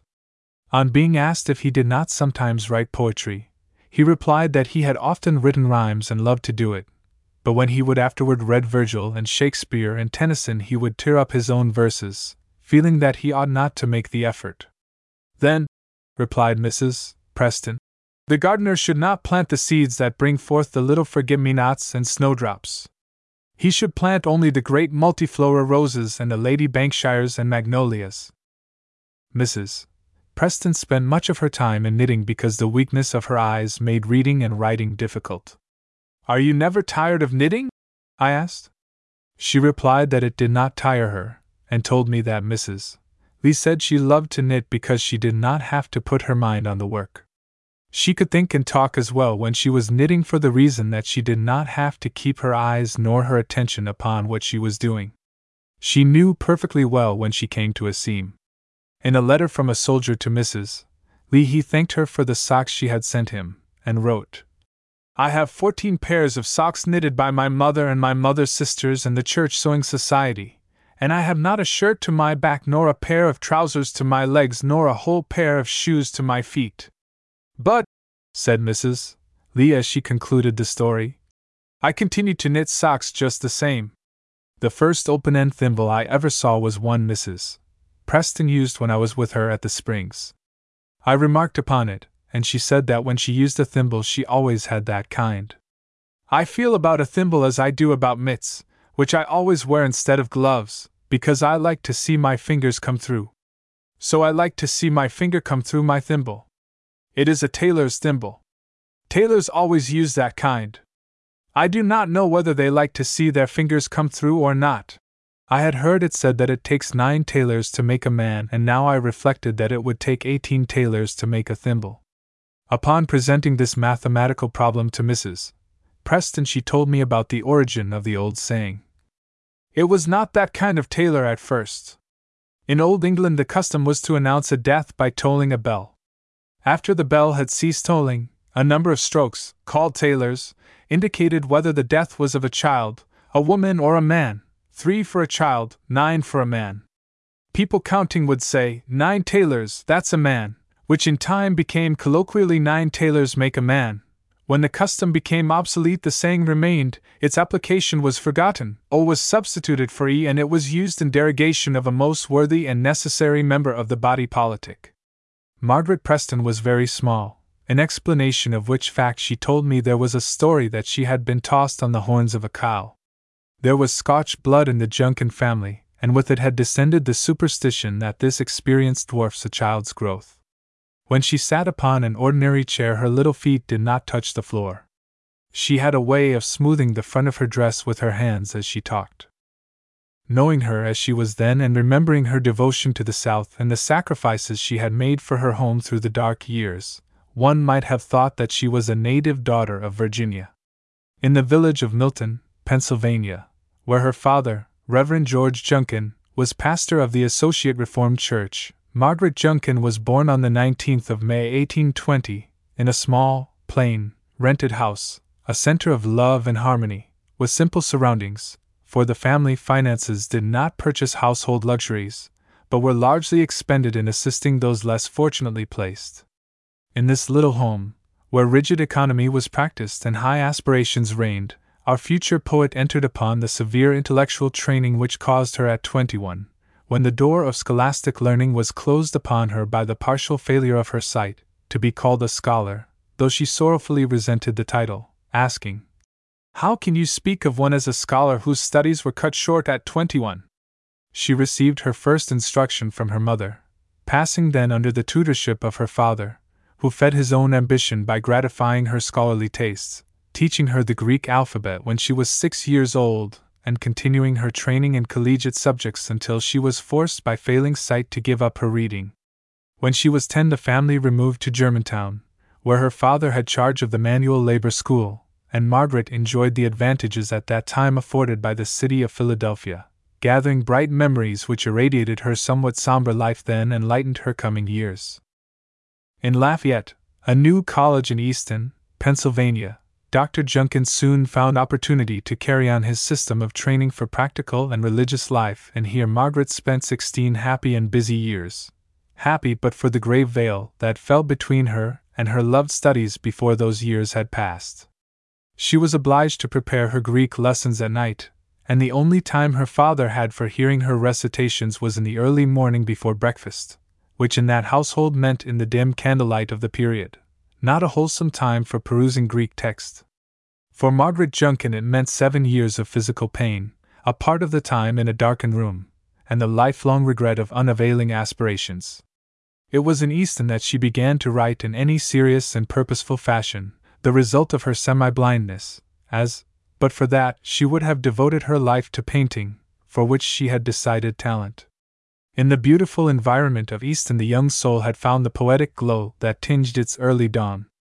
hills crowned with a wealth of forests, fields offering hospitality to the world, glimmering of the Delaware waters rippling silverly along their happy way, auroral dawns and glorious sunsets, all inspired the youthful poet's imagination to melodious effort.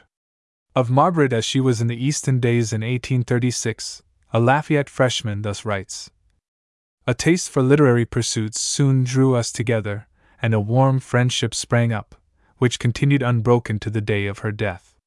Her remarkable poetic talent had even then won the admiration of her associates, and to have been admitted into the charmed circle of which she was the center, where literature and literary work were discussed, admired, and appreciated, I have ever counted a high privilege. Her next home, in Oxford, Ohio, where Dr. Junkin had been elected to the presidency of Miami University, was not a dream of delight to the poetic soul of the young girl, for Scotch Calvinism, perhaps more rigid than the Calvinism of Calvin himself, which did not admit of fitting square dogmatic nails into round theological holes, ensured a succession of oft recurrent tempests for the family, as well as for the good doctor. The one letter which remains from the correspondence of Margaret Junkin at that time, though indicating a buoyant nature on the part of the writer, gives a sad view of financial difficulties, her mother's fragility, uncongenial climate, and the persecution directed against her father. Some of these misfortunes were obviated by a return to Easton, Dr. Junkin having been recalled to the presidency of Lafayette College, from which he had withdrawn a few years before because of a disagreement with the trustees on a question of government. Not long afterward, the failing health of Margaret's young brother Joseph led Dr. Junkin to accept the presidency of Washington College, Lexington, Virginia, in the hope that change of climate might bring health to the invalid. Thus, in the fall of 1848, the step was taken which made Margaret Junkin one of our Southern poets, devoted to her adopted state and a loved and honored daughter thereof. On the arrival in Lexington, a younger member of the family wrote My first memory of Lexington is of arriving, at midnight, in a December snowstorm, after a 12 hours' ride from Staunton in an old stage coach. This was before there was a turnpike or plank road, and the ups and downs we had that night made an impression on our bodies as well as our minds. A later memory gives us a pretty glimpse of daily life as it went on in that charming little Virginia town. From the time we went to Lexington, we all used to take delightful, long rambles, rather to the surprise of Lexington people, who were not quite so energetic.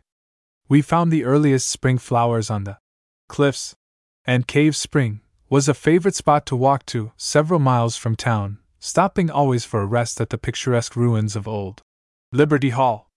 Liberty Hall was the name of an old school building outside of Lexington. Writing reproachfully to a friend for not coming to visit her, Margaret tells of the sweet pure air of our Virginia mountains, of the morning overture of the birds, such as all the parodies and Linds and Albonis in the world could never equal. She tantalizes her friend with a glowing picture of a gallop. Over misty hills, down into little green shaded glens, under overhanging branches all sparkling with silvery dew. She tells her that they might take a walk to the cliffs to see the sun go down behind yon wavy horizon of mountains, if its setting promised to be fine, and saunter back in the gloaming, just in time to have coffee handed in the free and easy social Virginia style in the library. In Lexington, Margaret's first sorrow came to her the death of her brother Joseph, whose health had not improved with the change to Lexington and who had been sent to Florida, where he found a far off lonely grave. A description of the young poet at this time is given by a girl admirer. Miss Maggie was the object of my secret, enthusiastic worship. She was not exactly pretty, but her slight figure, fair complexion, and beautiful auburn curls furnished a piquant setting for her refined, intelligent countenance which made up for the lack of mere beauty. I used to thrill with admiration as I watched her riding at a swift gallop, a little black velvet cap showing off her fairness, the long curls blowing about her face. We wondered that a person who could write poetry, which seemed to our limited experience a sort of miraculous gift, should condescend to talk to us about our studies and games as if she were one of us. It was in Lexington that her power reached its full development, and she even took prizes in magazines and newspapers for some stories with what her friends called prim heroes and pasteboard heroines, classifications which she good naturedly accepted, as she readily acknowledged that she had no gift for storytelling. In Lexington, Margaret's sister, Eleanor, met the grave and dignified Major T.J. Jackson, professor of mathematics in the Virginia Military Institute, and in 1853 was married to him. Here the death of the sweet and gentle mother brought to the life of Margaret Junkin its crowning sorrow, and shortly afterward the lovely young wife of Major Jackson left the earthly home. The professor of Latin in the Virginia Military Institute was Major J.T.L. Preston, grandson of Edmund Randolph. He was a man of great dignity of character and manner, and of unusual scholarship though Margaret Junkin had at times requested her nearest of kin to seclude her in an asylum for the insane should she ever manifest a tendency to marry a widower with children, she proceeded quite calmly and with reason apparently unclouded to fall in love with and marry Professor Preston, notwithstanding his possession of seven charming and amiable sons and daughters left over from a former congenial marriage. She proved a most devoted mother to her large family, who returned her affection in full measure. A volume of her poetry is dedicated to her eldest stepdaughter, who, after the death of Margaret, was her most loving and appreciative biographer. To her great sorrow, one of the sons was killed in battle. The marriage was followed by a visit to Oakland, on the James River, the home of Major Preston's sister, Mrs. William Armstead Cocke, where at first the ornately dignified style of living rather dazed the bride accustomed as she had been to the simplicity of a home in which the only luxury was in giving help to others. Colonel William C. Preston, the eloquent South Carolina orator, met the little red headed Yankee with distinct aversion to her want of style and presence, but was soon heard to declare with enthusiastic admiration that she was an encyclopedia in small print, here among ancestral trees she found inspiration, and in the society of her new sister she enjoyed the most delightful soul companionship. In the early years of her married life, writing was laid aside while she devoted herself to the care of her family, the entertainment of the many visitors who came to the Preston house, and the beautification of her new home, finding plenty of space in the attractive house and extensive grounds with their noble trees, orchard, garden, and meadow for the outlet of all her imagination. In this ideal home, she was living her peaceful and happy life when the bugle call destroyed the serenity of the country. She suffered one of her greatest sorrows in the difference of political opinion between her northern father and her southern husband. The latter, holding that while secession was unwise, coercion was tyranny, followed Virginia when she cast in her lot with the seceding states. Dr. Junkin and his widowed youngest daughter, Julia, returned to Philadelphia, while Colonel Preston joined Stonewall Jackson's army. Margaret Preston's worship of the Muses was woven in with her devotion to the household goddesses, and in her journal the receiving of the first copy of her new volume of poems is sandwiched in between the making of 22 gallons of blackberry wine and 33 bottles of ketchup. House cleaning and Tintoretto, pickles and Mona Lisa, hearth painting and Bacharach wine were all closely connected in her everyday experience. From a ride through the blue hills, she would return with a poem singing in her heart, radiant with sun, shaded with the mists of the darkening heights. And when it had bubbled over in laughter and dreams and tears and was safe upon the written page, she would go into the kitchen and produce such marvels of cookery as made her a housewife of more than local fame. One of her dearest friends was Commodore Matthew F. Maury, who was connected with the Military Institute in the early years after the war. On his deathbed, his wife asked him if she might bury him in Hollywood near Richmond. As you please, my dear, he said. But do not carry me through the pass until the ivy and laurel are in bloom and you can cover my bier with their beauty. When the burial service was read over him lying in state in the Institute library, Mrs. Preston was not able to venture over the threshold, so she remained in the shelter of the porch, and when the family returned from the funeral, she read them the lines she had composed in the hour that they had been gone. Through the pass. Home, bear me home at last, he said, and lay me where my dead are lying. But not while skies are overspread, and mournful wintry winds are sighing. Wait till the royal march of spring carpets your mountain fastness over, till chattering birds are on the wing, and buzzing bees are in the clover. Wait till the laurel bursts its buds, and creeping ivy flings its graces about the lichened rocks and floods of sunshine fill the shady places. Then, when the sky, the air, the grass, sweet nature all, is glad and tender, then bear me through the Goshen Pass. Amid its flush of May Day splendor, so will we bear him, human heart. To the warm earth drew never nearer, and never stooped she to impart lessons to one who held them dearer. Stars lit new pages for him, seas revealed the depths their waves were screening. The ebbs gave up their masteries, the tidal flows confessed their meaning. Of ocean paths the tangled clue. He taught the nations to unravel and map the track where safely through the lightning footed thought might travel, and yet unflattered by the store of these supremer revelations, who bowed more reverently before the lowliest of earth's fair creations? What sage of all the ages past, ambered in Plutarch's limpid story, upon the age he served has cast a radiance touched with worthier glory? His noble living for the ends God set him, duty underlying. Each thought, word, action not transcends. In luster, save his nobler dying. Do homage, sky and air and grass. All things he cherished, sweet and tender. As through our gorgeous mountain pass, we bear him in the May Day splendor. The summer of 1884 Margaret Preston spent abroad in the places of which she had read with a loving enthusiasm which made them her own. Don't show me, let me find it, she would say, and go straight to the object of her quest.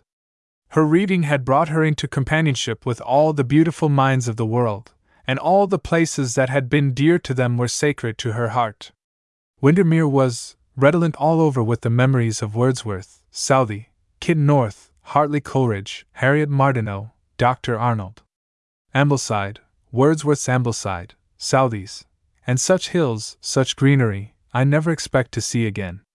Then we took carriage to Grasmere Lake, a lovely little gem. I walked to Wordsworth's grave without being directed, and on reading his name on his stone, and Mary Wordsworth's on his wife's, I am free to confess to a rush of tears, Dora Quillinan, his daughters, and dear old Dorothy, whom Coleridge, you know, pronounced the grandest woman he had ever known. Suddenly turning, I read the name of poor Hartley Coleridge, and again I felt my eyes flow. Perhaps few travelers have seen as much in a summer's wandering as did Margaret Preston, yet it was on her blind slate that she was forced to write of these things and of the crowning delight of the summer the tour through Switzerland. She said, My picture gallery of memory is hung henceforth with glorious frescoes which blindness cannot blot or cause to fade. Life in Preston House with all its enchantments came to an end for Margaret Preston with the passing of the noble, and loving man who had made her the priestess of that home shrine. The first two years after his death she spent with her stepdaughter, Mrs. Allen, who lived near the old home.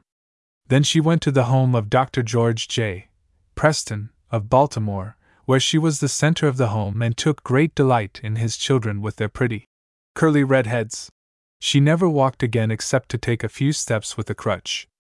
From 819 North Charles Street she wrote, here, my large, airy room faces brick walls and housetops, and when I sit at the library windows, I only see throngs of passers by, all of whom are strangers to me. Her life was beautiful and content, but she must often have longed for the old friends, and the laureled avenues, and the edges of the glorious Goshen Pass lit with the wavering flames of the July rhododendrons, March 29, 1897, Margaret Preston died as she had wished when she expressed her desire in her poem, Euthanasia, written in memory of a friend who had passed away unconscious of illness or death. With faces the dearest in sight, with a kiss on the lips I love best, to whisper a tender good night, and pass to my pillow of rest, to kneel, all my service complete, all duties accomplished, and then to finish my orison sweet, with a trustful and joyous Amen. And softly, when slumber was deep, unwarned by a shadow before, on a halcyon billow of sleep, to float to the thitherward shore, without a farewell or a tear, a sob or a flutter of breath, unharmed by the phantom of fear, to glide through the darkness of death. Just so would I choose to depart. Just so let the summons be given, a quiver, a pause of the heart, A vision of angels, then heaven. The mother of St. Elmo. The mother of St. Elmo. Augusta Evans Wilson. Let me introduce to you Augusta Evans Wilson as I first met her when she was a bride, when her soul, like mine, was allied to love, faith, and romance, when every day was made perfect with its own contentment and tomorrow's hope, when we were happy because we loved and were loved. I do not know why, when she clasped my hand and said, How young you are! I thought of the poem of Lucas, The land where we lay dreaming, or why those lines should come back to me now when her feet are treading the path where silence is. It may have been because of her sweet voice, which did thrill until at eve the whippoorwill and at noon the mockingbirds were mute and still, or because of the exchange of memories of those days of shot and shell and red meteors, of the camp, of the march, of the sick and wounded to whom she ministered, and of the realization that all our glorious visions fled and left us nothing real but the dead, and the land where we lay dreaming. When she remarked upon my youth, the fancy drifted through my mind that she was rather old for a bride, or at least looked so, for I was accustomed to seeing very youthful brides, being only half her years when I was one, while she had passed through aging experiences, had written many books, and looked older than she really was. I had not formed the habit of thinking of her as Mrs. Wilson, and in the confusion of the old name and the new could not recall either, so called her. Mrs. Macaria. She laughed and told me that she was accustomed to being called Beulah, but this was the first time that she had been addressed as Mrs. Macaria. She told me of the many adventures of Macaria in its early days. Camp Beulah, named in honor of her second book, which appeared not long before the opening of the war and brought her at once into prominence as a writer, was near Somerville, the girlhood home of Augusta Evans, and in that camp and its hospital, as well as in the many others which soon sprang up around the Evans residence, she took a Southern woman's share in the work, the darkness, and the heartache of the time. Her friend, Mr. Thomas Cooper de Leon, of Mobile, gives a picture of her in those days. The slim, willowy girl, with masses of brown hair coiled in the funnel depths of a poke bonnet, a long check apron, and a pair of tin buckets, became the typical guardian angel of the nearby hospitals. She was amanuensis, as well as nurse, cook, and general purveyor of light and comfort, and she sent many a cheering letter to waiting hearts at home, and never was the power of her glowing pen used more nobly and helpfully than when, forced to write the last dread message of all, it wove into the sorrowful words a golden thread of love and faith and hope. In the pauses of her work, she wrote most of her war novel. Macaria, which, to a great extent, shared the uncertainties and excitements of the period. It was published in 1864 by West and Johnson, of Richmond, being printed on wrapping paper, and soon became a favorite with the Southern soldiers, who probably found in it more human nature and more of the logic of possible events than it revealed to the general reader. Their own experience in those days having led them to grave doubts as to the accuracy of the philosophic theory that not all conceivable things are possible. At that time, it stood to reason that the kind of literature popular in Southern camps would not appeal forcibly to the approval of the Northern Army, and a federal officer captured and burned all the copies of Macaria that he could find. Miss Evans contrived to slip a copy of her new book across the lines to a publisher friend who, being unable at that time to bring out a new edition, took it to the J.B. Lippincott Company and arranged for its publication. Immediately afterward, it was found that another publisher had come into possession of a copy and had an edition of 5,000 ready to issue, but, upon inquiry, expressed his intention of paying no royalty to the author. Through the efforts of Mr. Lippincott, he was induced to allow a royalty. Miss Evans afterward wrote to her friend I have always felt profoundly grateful to Mr. Lippincott, but fate has never indulged me in an opportunity of adequately thanking him for his generous and chivalrous action in behalf of an unknown rebel, who at that period was nursing Confederate soldiers in a hospital established near Camp Beulah. In telling me of this, she said that the kindness of Mr. Lippincott did not surprise her, as she remembered with gratitude the generosity of the Lippincott Company in regard to Southern obligations at the opening of the war. With the beautiful voice which so enchanted me, she once took captive General Bragg's army on Lookout Mountain. With her mother, she had gone to visit her brother, Captain Howard Evans, just before the Battle of Chickamauga. It chanced that he had been sent to the front before they arrived, but they were hospitably received and given a hut on the slope. At midnight they were awakened by steps and whispers, and upon inquiry found that their unexpected visitors were soldiers who had crept through the lines to see Miss Evans and hear her sing. The mother was disposed to object to her appearing at a time and place not conventionally appropriate to artistic performances, but wrapping her traveling coat and robe about her, she went out into the moonlight with her mass of hair streaming in the wind like a flying cloud, and sang that thrilling song written by her friend, Randall. Maryland, my Maryland! As the melodious tones swelled out upon the night, and came floating back in echoes from the rugged peaks and mountain walls, they filled the audience with rapt delight. When the psalm was finished, the sobs and cheers that burst from the soldier hearts formed an encore not to be denied, and again that battle cry thrilled out upon the air. The moment of silence that followed was broken by the high, shrill, quavering, penetrating note of the rebel yell. The singer has passed into the land of the higher music, and most of those who thrilled to the sound of her battle song on that war crowned height have passed away from the melodies of earth. But somewhere in this wide land there may be hearts through which yet pulses the music of that midnight song. Among the most valued possessions of Mrs. Wilson were the rings, bracelets, and baskets fashioned from buttons and fruit seeds by her soldiers in hospital, tokens of their grateful remembrance of her. I showed her a little cross cut from a button in a prison and given to me by my uncle, Colonel Phillips, of the Confederate Army, who had been a captive on Johnson's Island. The prisoners used the cross to certify to the validity of secret messages. It was sent with the message and returned with the answer, carrying conviction of the truthfulness of both. I told her the story of another cross, connected with the surrender of the Army of Northern Virginia. Colonel Aylett, of the 53rd Virginia, a very religious man, was talking with some friends when a letter came bringing the sad tidings. I do not believe it, he said. If it could be true, I should not have faith in God or in prayer. As he talked, he took from his pocket a letter folded in the way that was followed when we had no envelopes, and cutting it, let it fall to the floor. One of his companions took it up, placing the pieces on the table to look for an address, and found that the fragments formed a crucifix, the cross at each side to which the thieves were nailed, the block supporting the crucifix, the block on which the dice were thrown, the sponge and the reed, as if in imitation of a celebrated painting of the crucifixion. And this beautiful cross, said Mrs. Wilson, touching the one I wore, it must have a story, too. I replied that it had been in my family for nearly three centuries, that General Pickett had worn it at the Battle of Gettysburg, and that it had been blessed by the Pope three times. The last time, it was taken to Rome by Father Walter, who, in his long service as rector of St. Patrick's Church in Washington, had by his sweet spirit of kindness and liberality endeared himself to the whole community, regardless of religious differences. Mrs.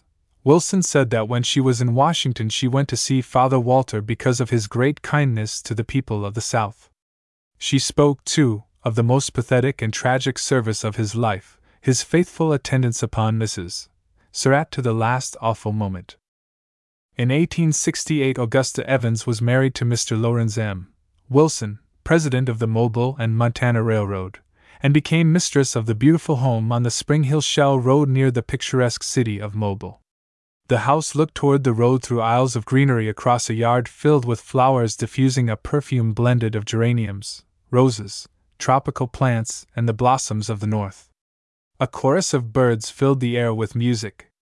Majestic old live oaks with twilight veils of gray moss were like tall and stately nuns pausing suddenly to count their beads to the music of vesper bells.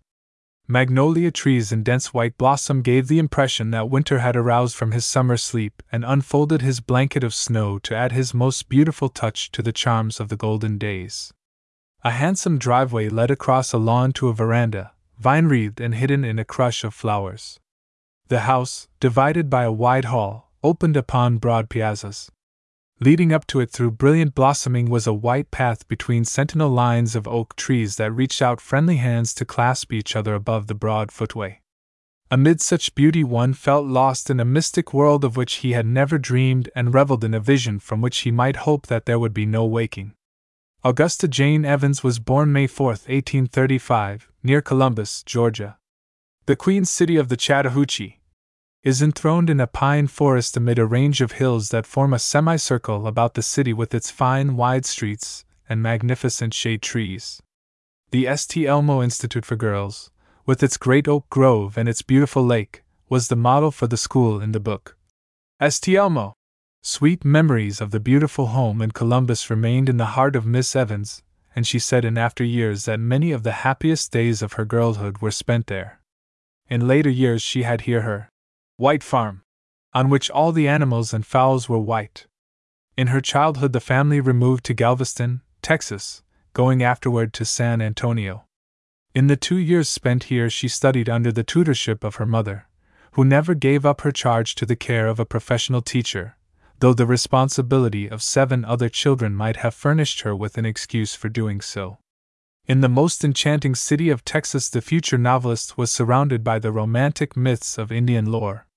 On a day long past, the miracle of the San Antonio River and its valley had burst upon the enraptured eyes of Tres Manos, the young Apache brave, from the hilltop to which he had climbed with weary footsteps, followed by the gaunt shadow of death, dazed by the phantoms on the distant horizon, lured on by mystic spirit music brought to him on the wings of the scorching winds. And he had gone with glad heart down into the rich and verdant plains of Tejas, the beautiful, not far from the picturesque old city of San Antonio was the Huasatch, one of the three springs which joined to form the San Antonio River. Along its banks, the gray dove's sad note was heard. When the two Indian sisters, Flower of Gladness and Flower of Pity, used to come down to drink from the spring of the Huasatch, the song of the dove was all of joy. A youthful Indian brave of rare enchantment came into their lives and brought love and treachery and the assassin's knife felled the Indian youth on the brink of the Huasatch. Flower of Pity, coming to the spring, found the lifeless form of the young warrior and snatched the knife from the wound and plunged it into her own heart. A little later, Flower of Gladness found her sister and the Indian brave dead by the water's edge and straightway went mad. Manitou graciously allowed the poor lost soul to find a voice for its woes in the note of the dove, and henceforth she was the mourning dove the lives of the youth and maiden, floating out in white clouds of mist, descended into the earth and became two living springs which united with the Huasatch to form the San Antonio River. In her story of Inez, founded upon the most tragic event in the history of the Lone Star State, the defense of the Alamo, Miss Evans thus described the scene from the viewpoint of the newly arrived immigrant. The river wound around the town like an azure girdle, gliding along the surface and reflecting in its deep blue waters the rustling tule which fringed the margin. An occasional pecan or live oak flung a majestic shadow athwart its azure bosom. Now and then a clump of willows sigh low in the evening breeze. Far away to the north stretched a mountain range, blue in the distance. To the south lay the luxuriant valley of the stream. The streets were narrow and laid out with a total disregard of the points of the compass. By this river of romantic beauty and old time myth, Augusta Evans spent two of youth's impressionable years. On Main Plaza, near the Alamo, where the Frost National Bank now stands, was the Evans store, where she, the daughter of the storekeeper, lived. Almost under the shadow of the tragically historic Old Mission, by the park near which Santa Anna had his headquarters, she received the incentive and gathered the material for her first novel. Inez, written in her own room at night as a gift with which to surprise her father and mother. The work of a girl of fifteen, it did not appeal to many readers, but it contained a vivid description of the inspired heroism and self sacrifice of the men whose deeds crown the history of Texas with the sanctity of the supreme glory of self immolation upon the altar of patriotism. We have fallen upon commercial days now, and the traditions of the old Alamo circle around a warehouse.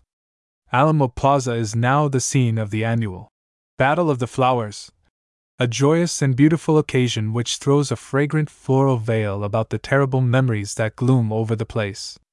At the close of the two years spent in San Antonio, the family returned to Columbus and later found a home in Mobile, Alabama, the town of the Maubila Choctaw Indians.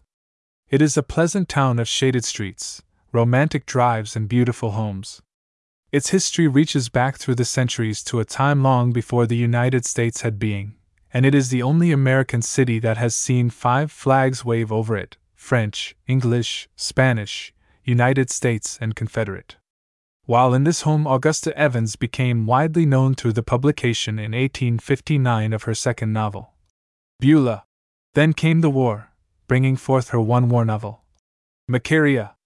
Vashti St. Elmo, Infelice, at the mercy of Tiberius. The latter being her best, followed in quick succession, until her marriage put a close to her work, for Mr. Wilson was unwilling that she should tax her strength by close application. Life in the delightful home furnished interest enough to make resort to fiction unnecessary, as an entertainment.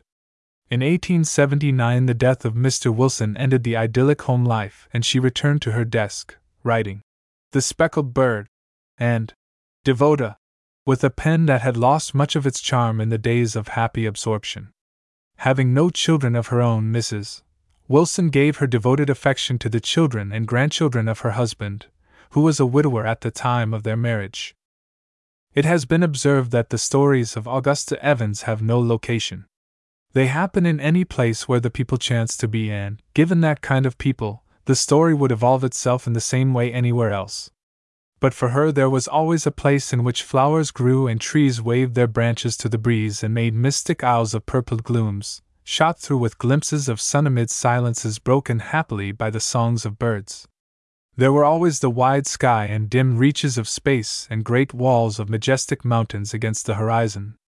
However gifted might be her maidens in roaming amid the stars or delving in philosophic depths, they, like herself, had always eyes for the beauties which nature sets in place. And why should all these things be geographically bounded and designated by appellations to be recorded in the Post Office Guide? Being in Mobile some years ago, I called upon Mrs. Wilson after her husband had passed on and left her alone in the charming home. She was in her workroom, if a place so decoratively enchanting can be connected with a subject so stern and prosaic, so crowded with everyday commonplaceness, as work. It was a bower of beauty, with light, graceful furniture, and pots of plants making cheerful greenery at every available spot.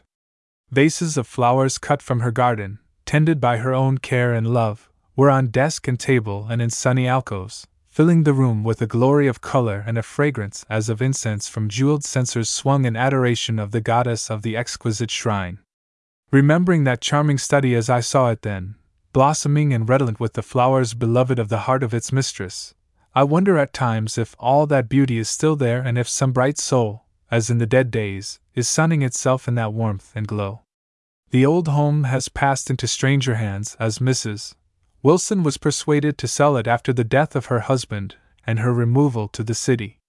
In Magnolia Cemetery, in the home city so dear to her, Augusta Evans Wilson rests beside the brother whom she was seeking when her midnight song thrilled the hearts of the defenders of the stars and bars on Lookout Mountain.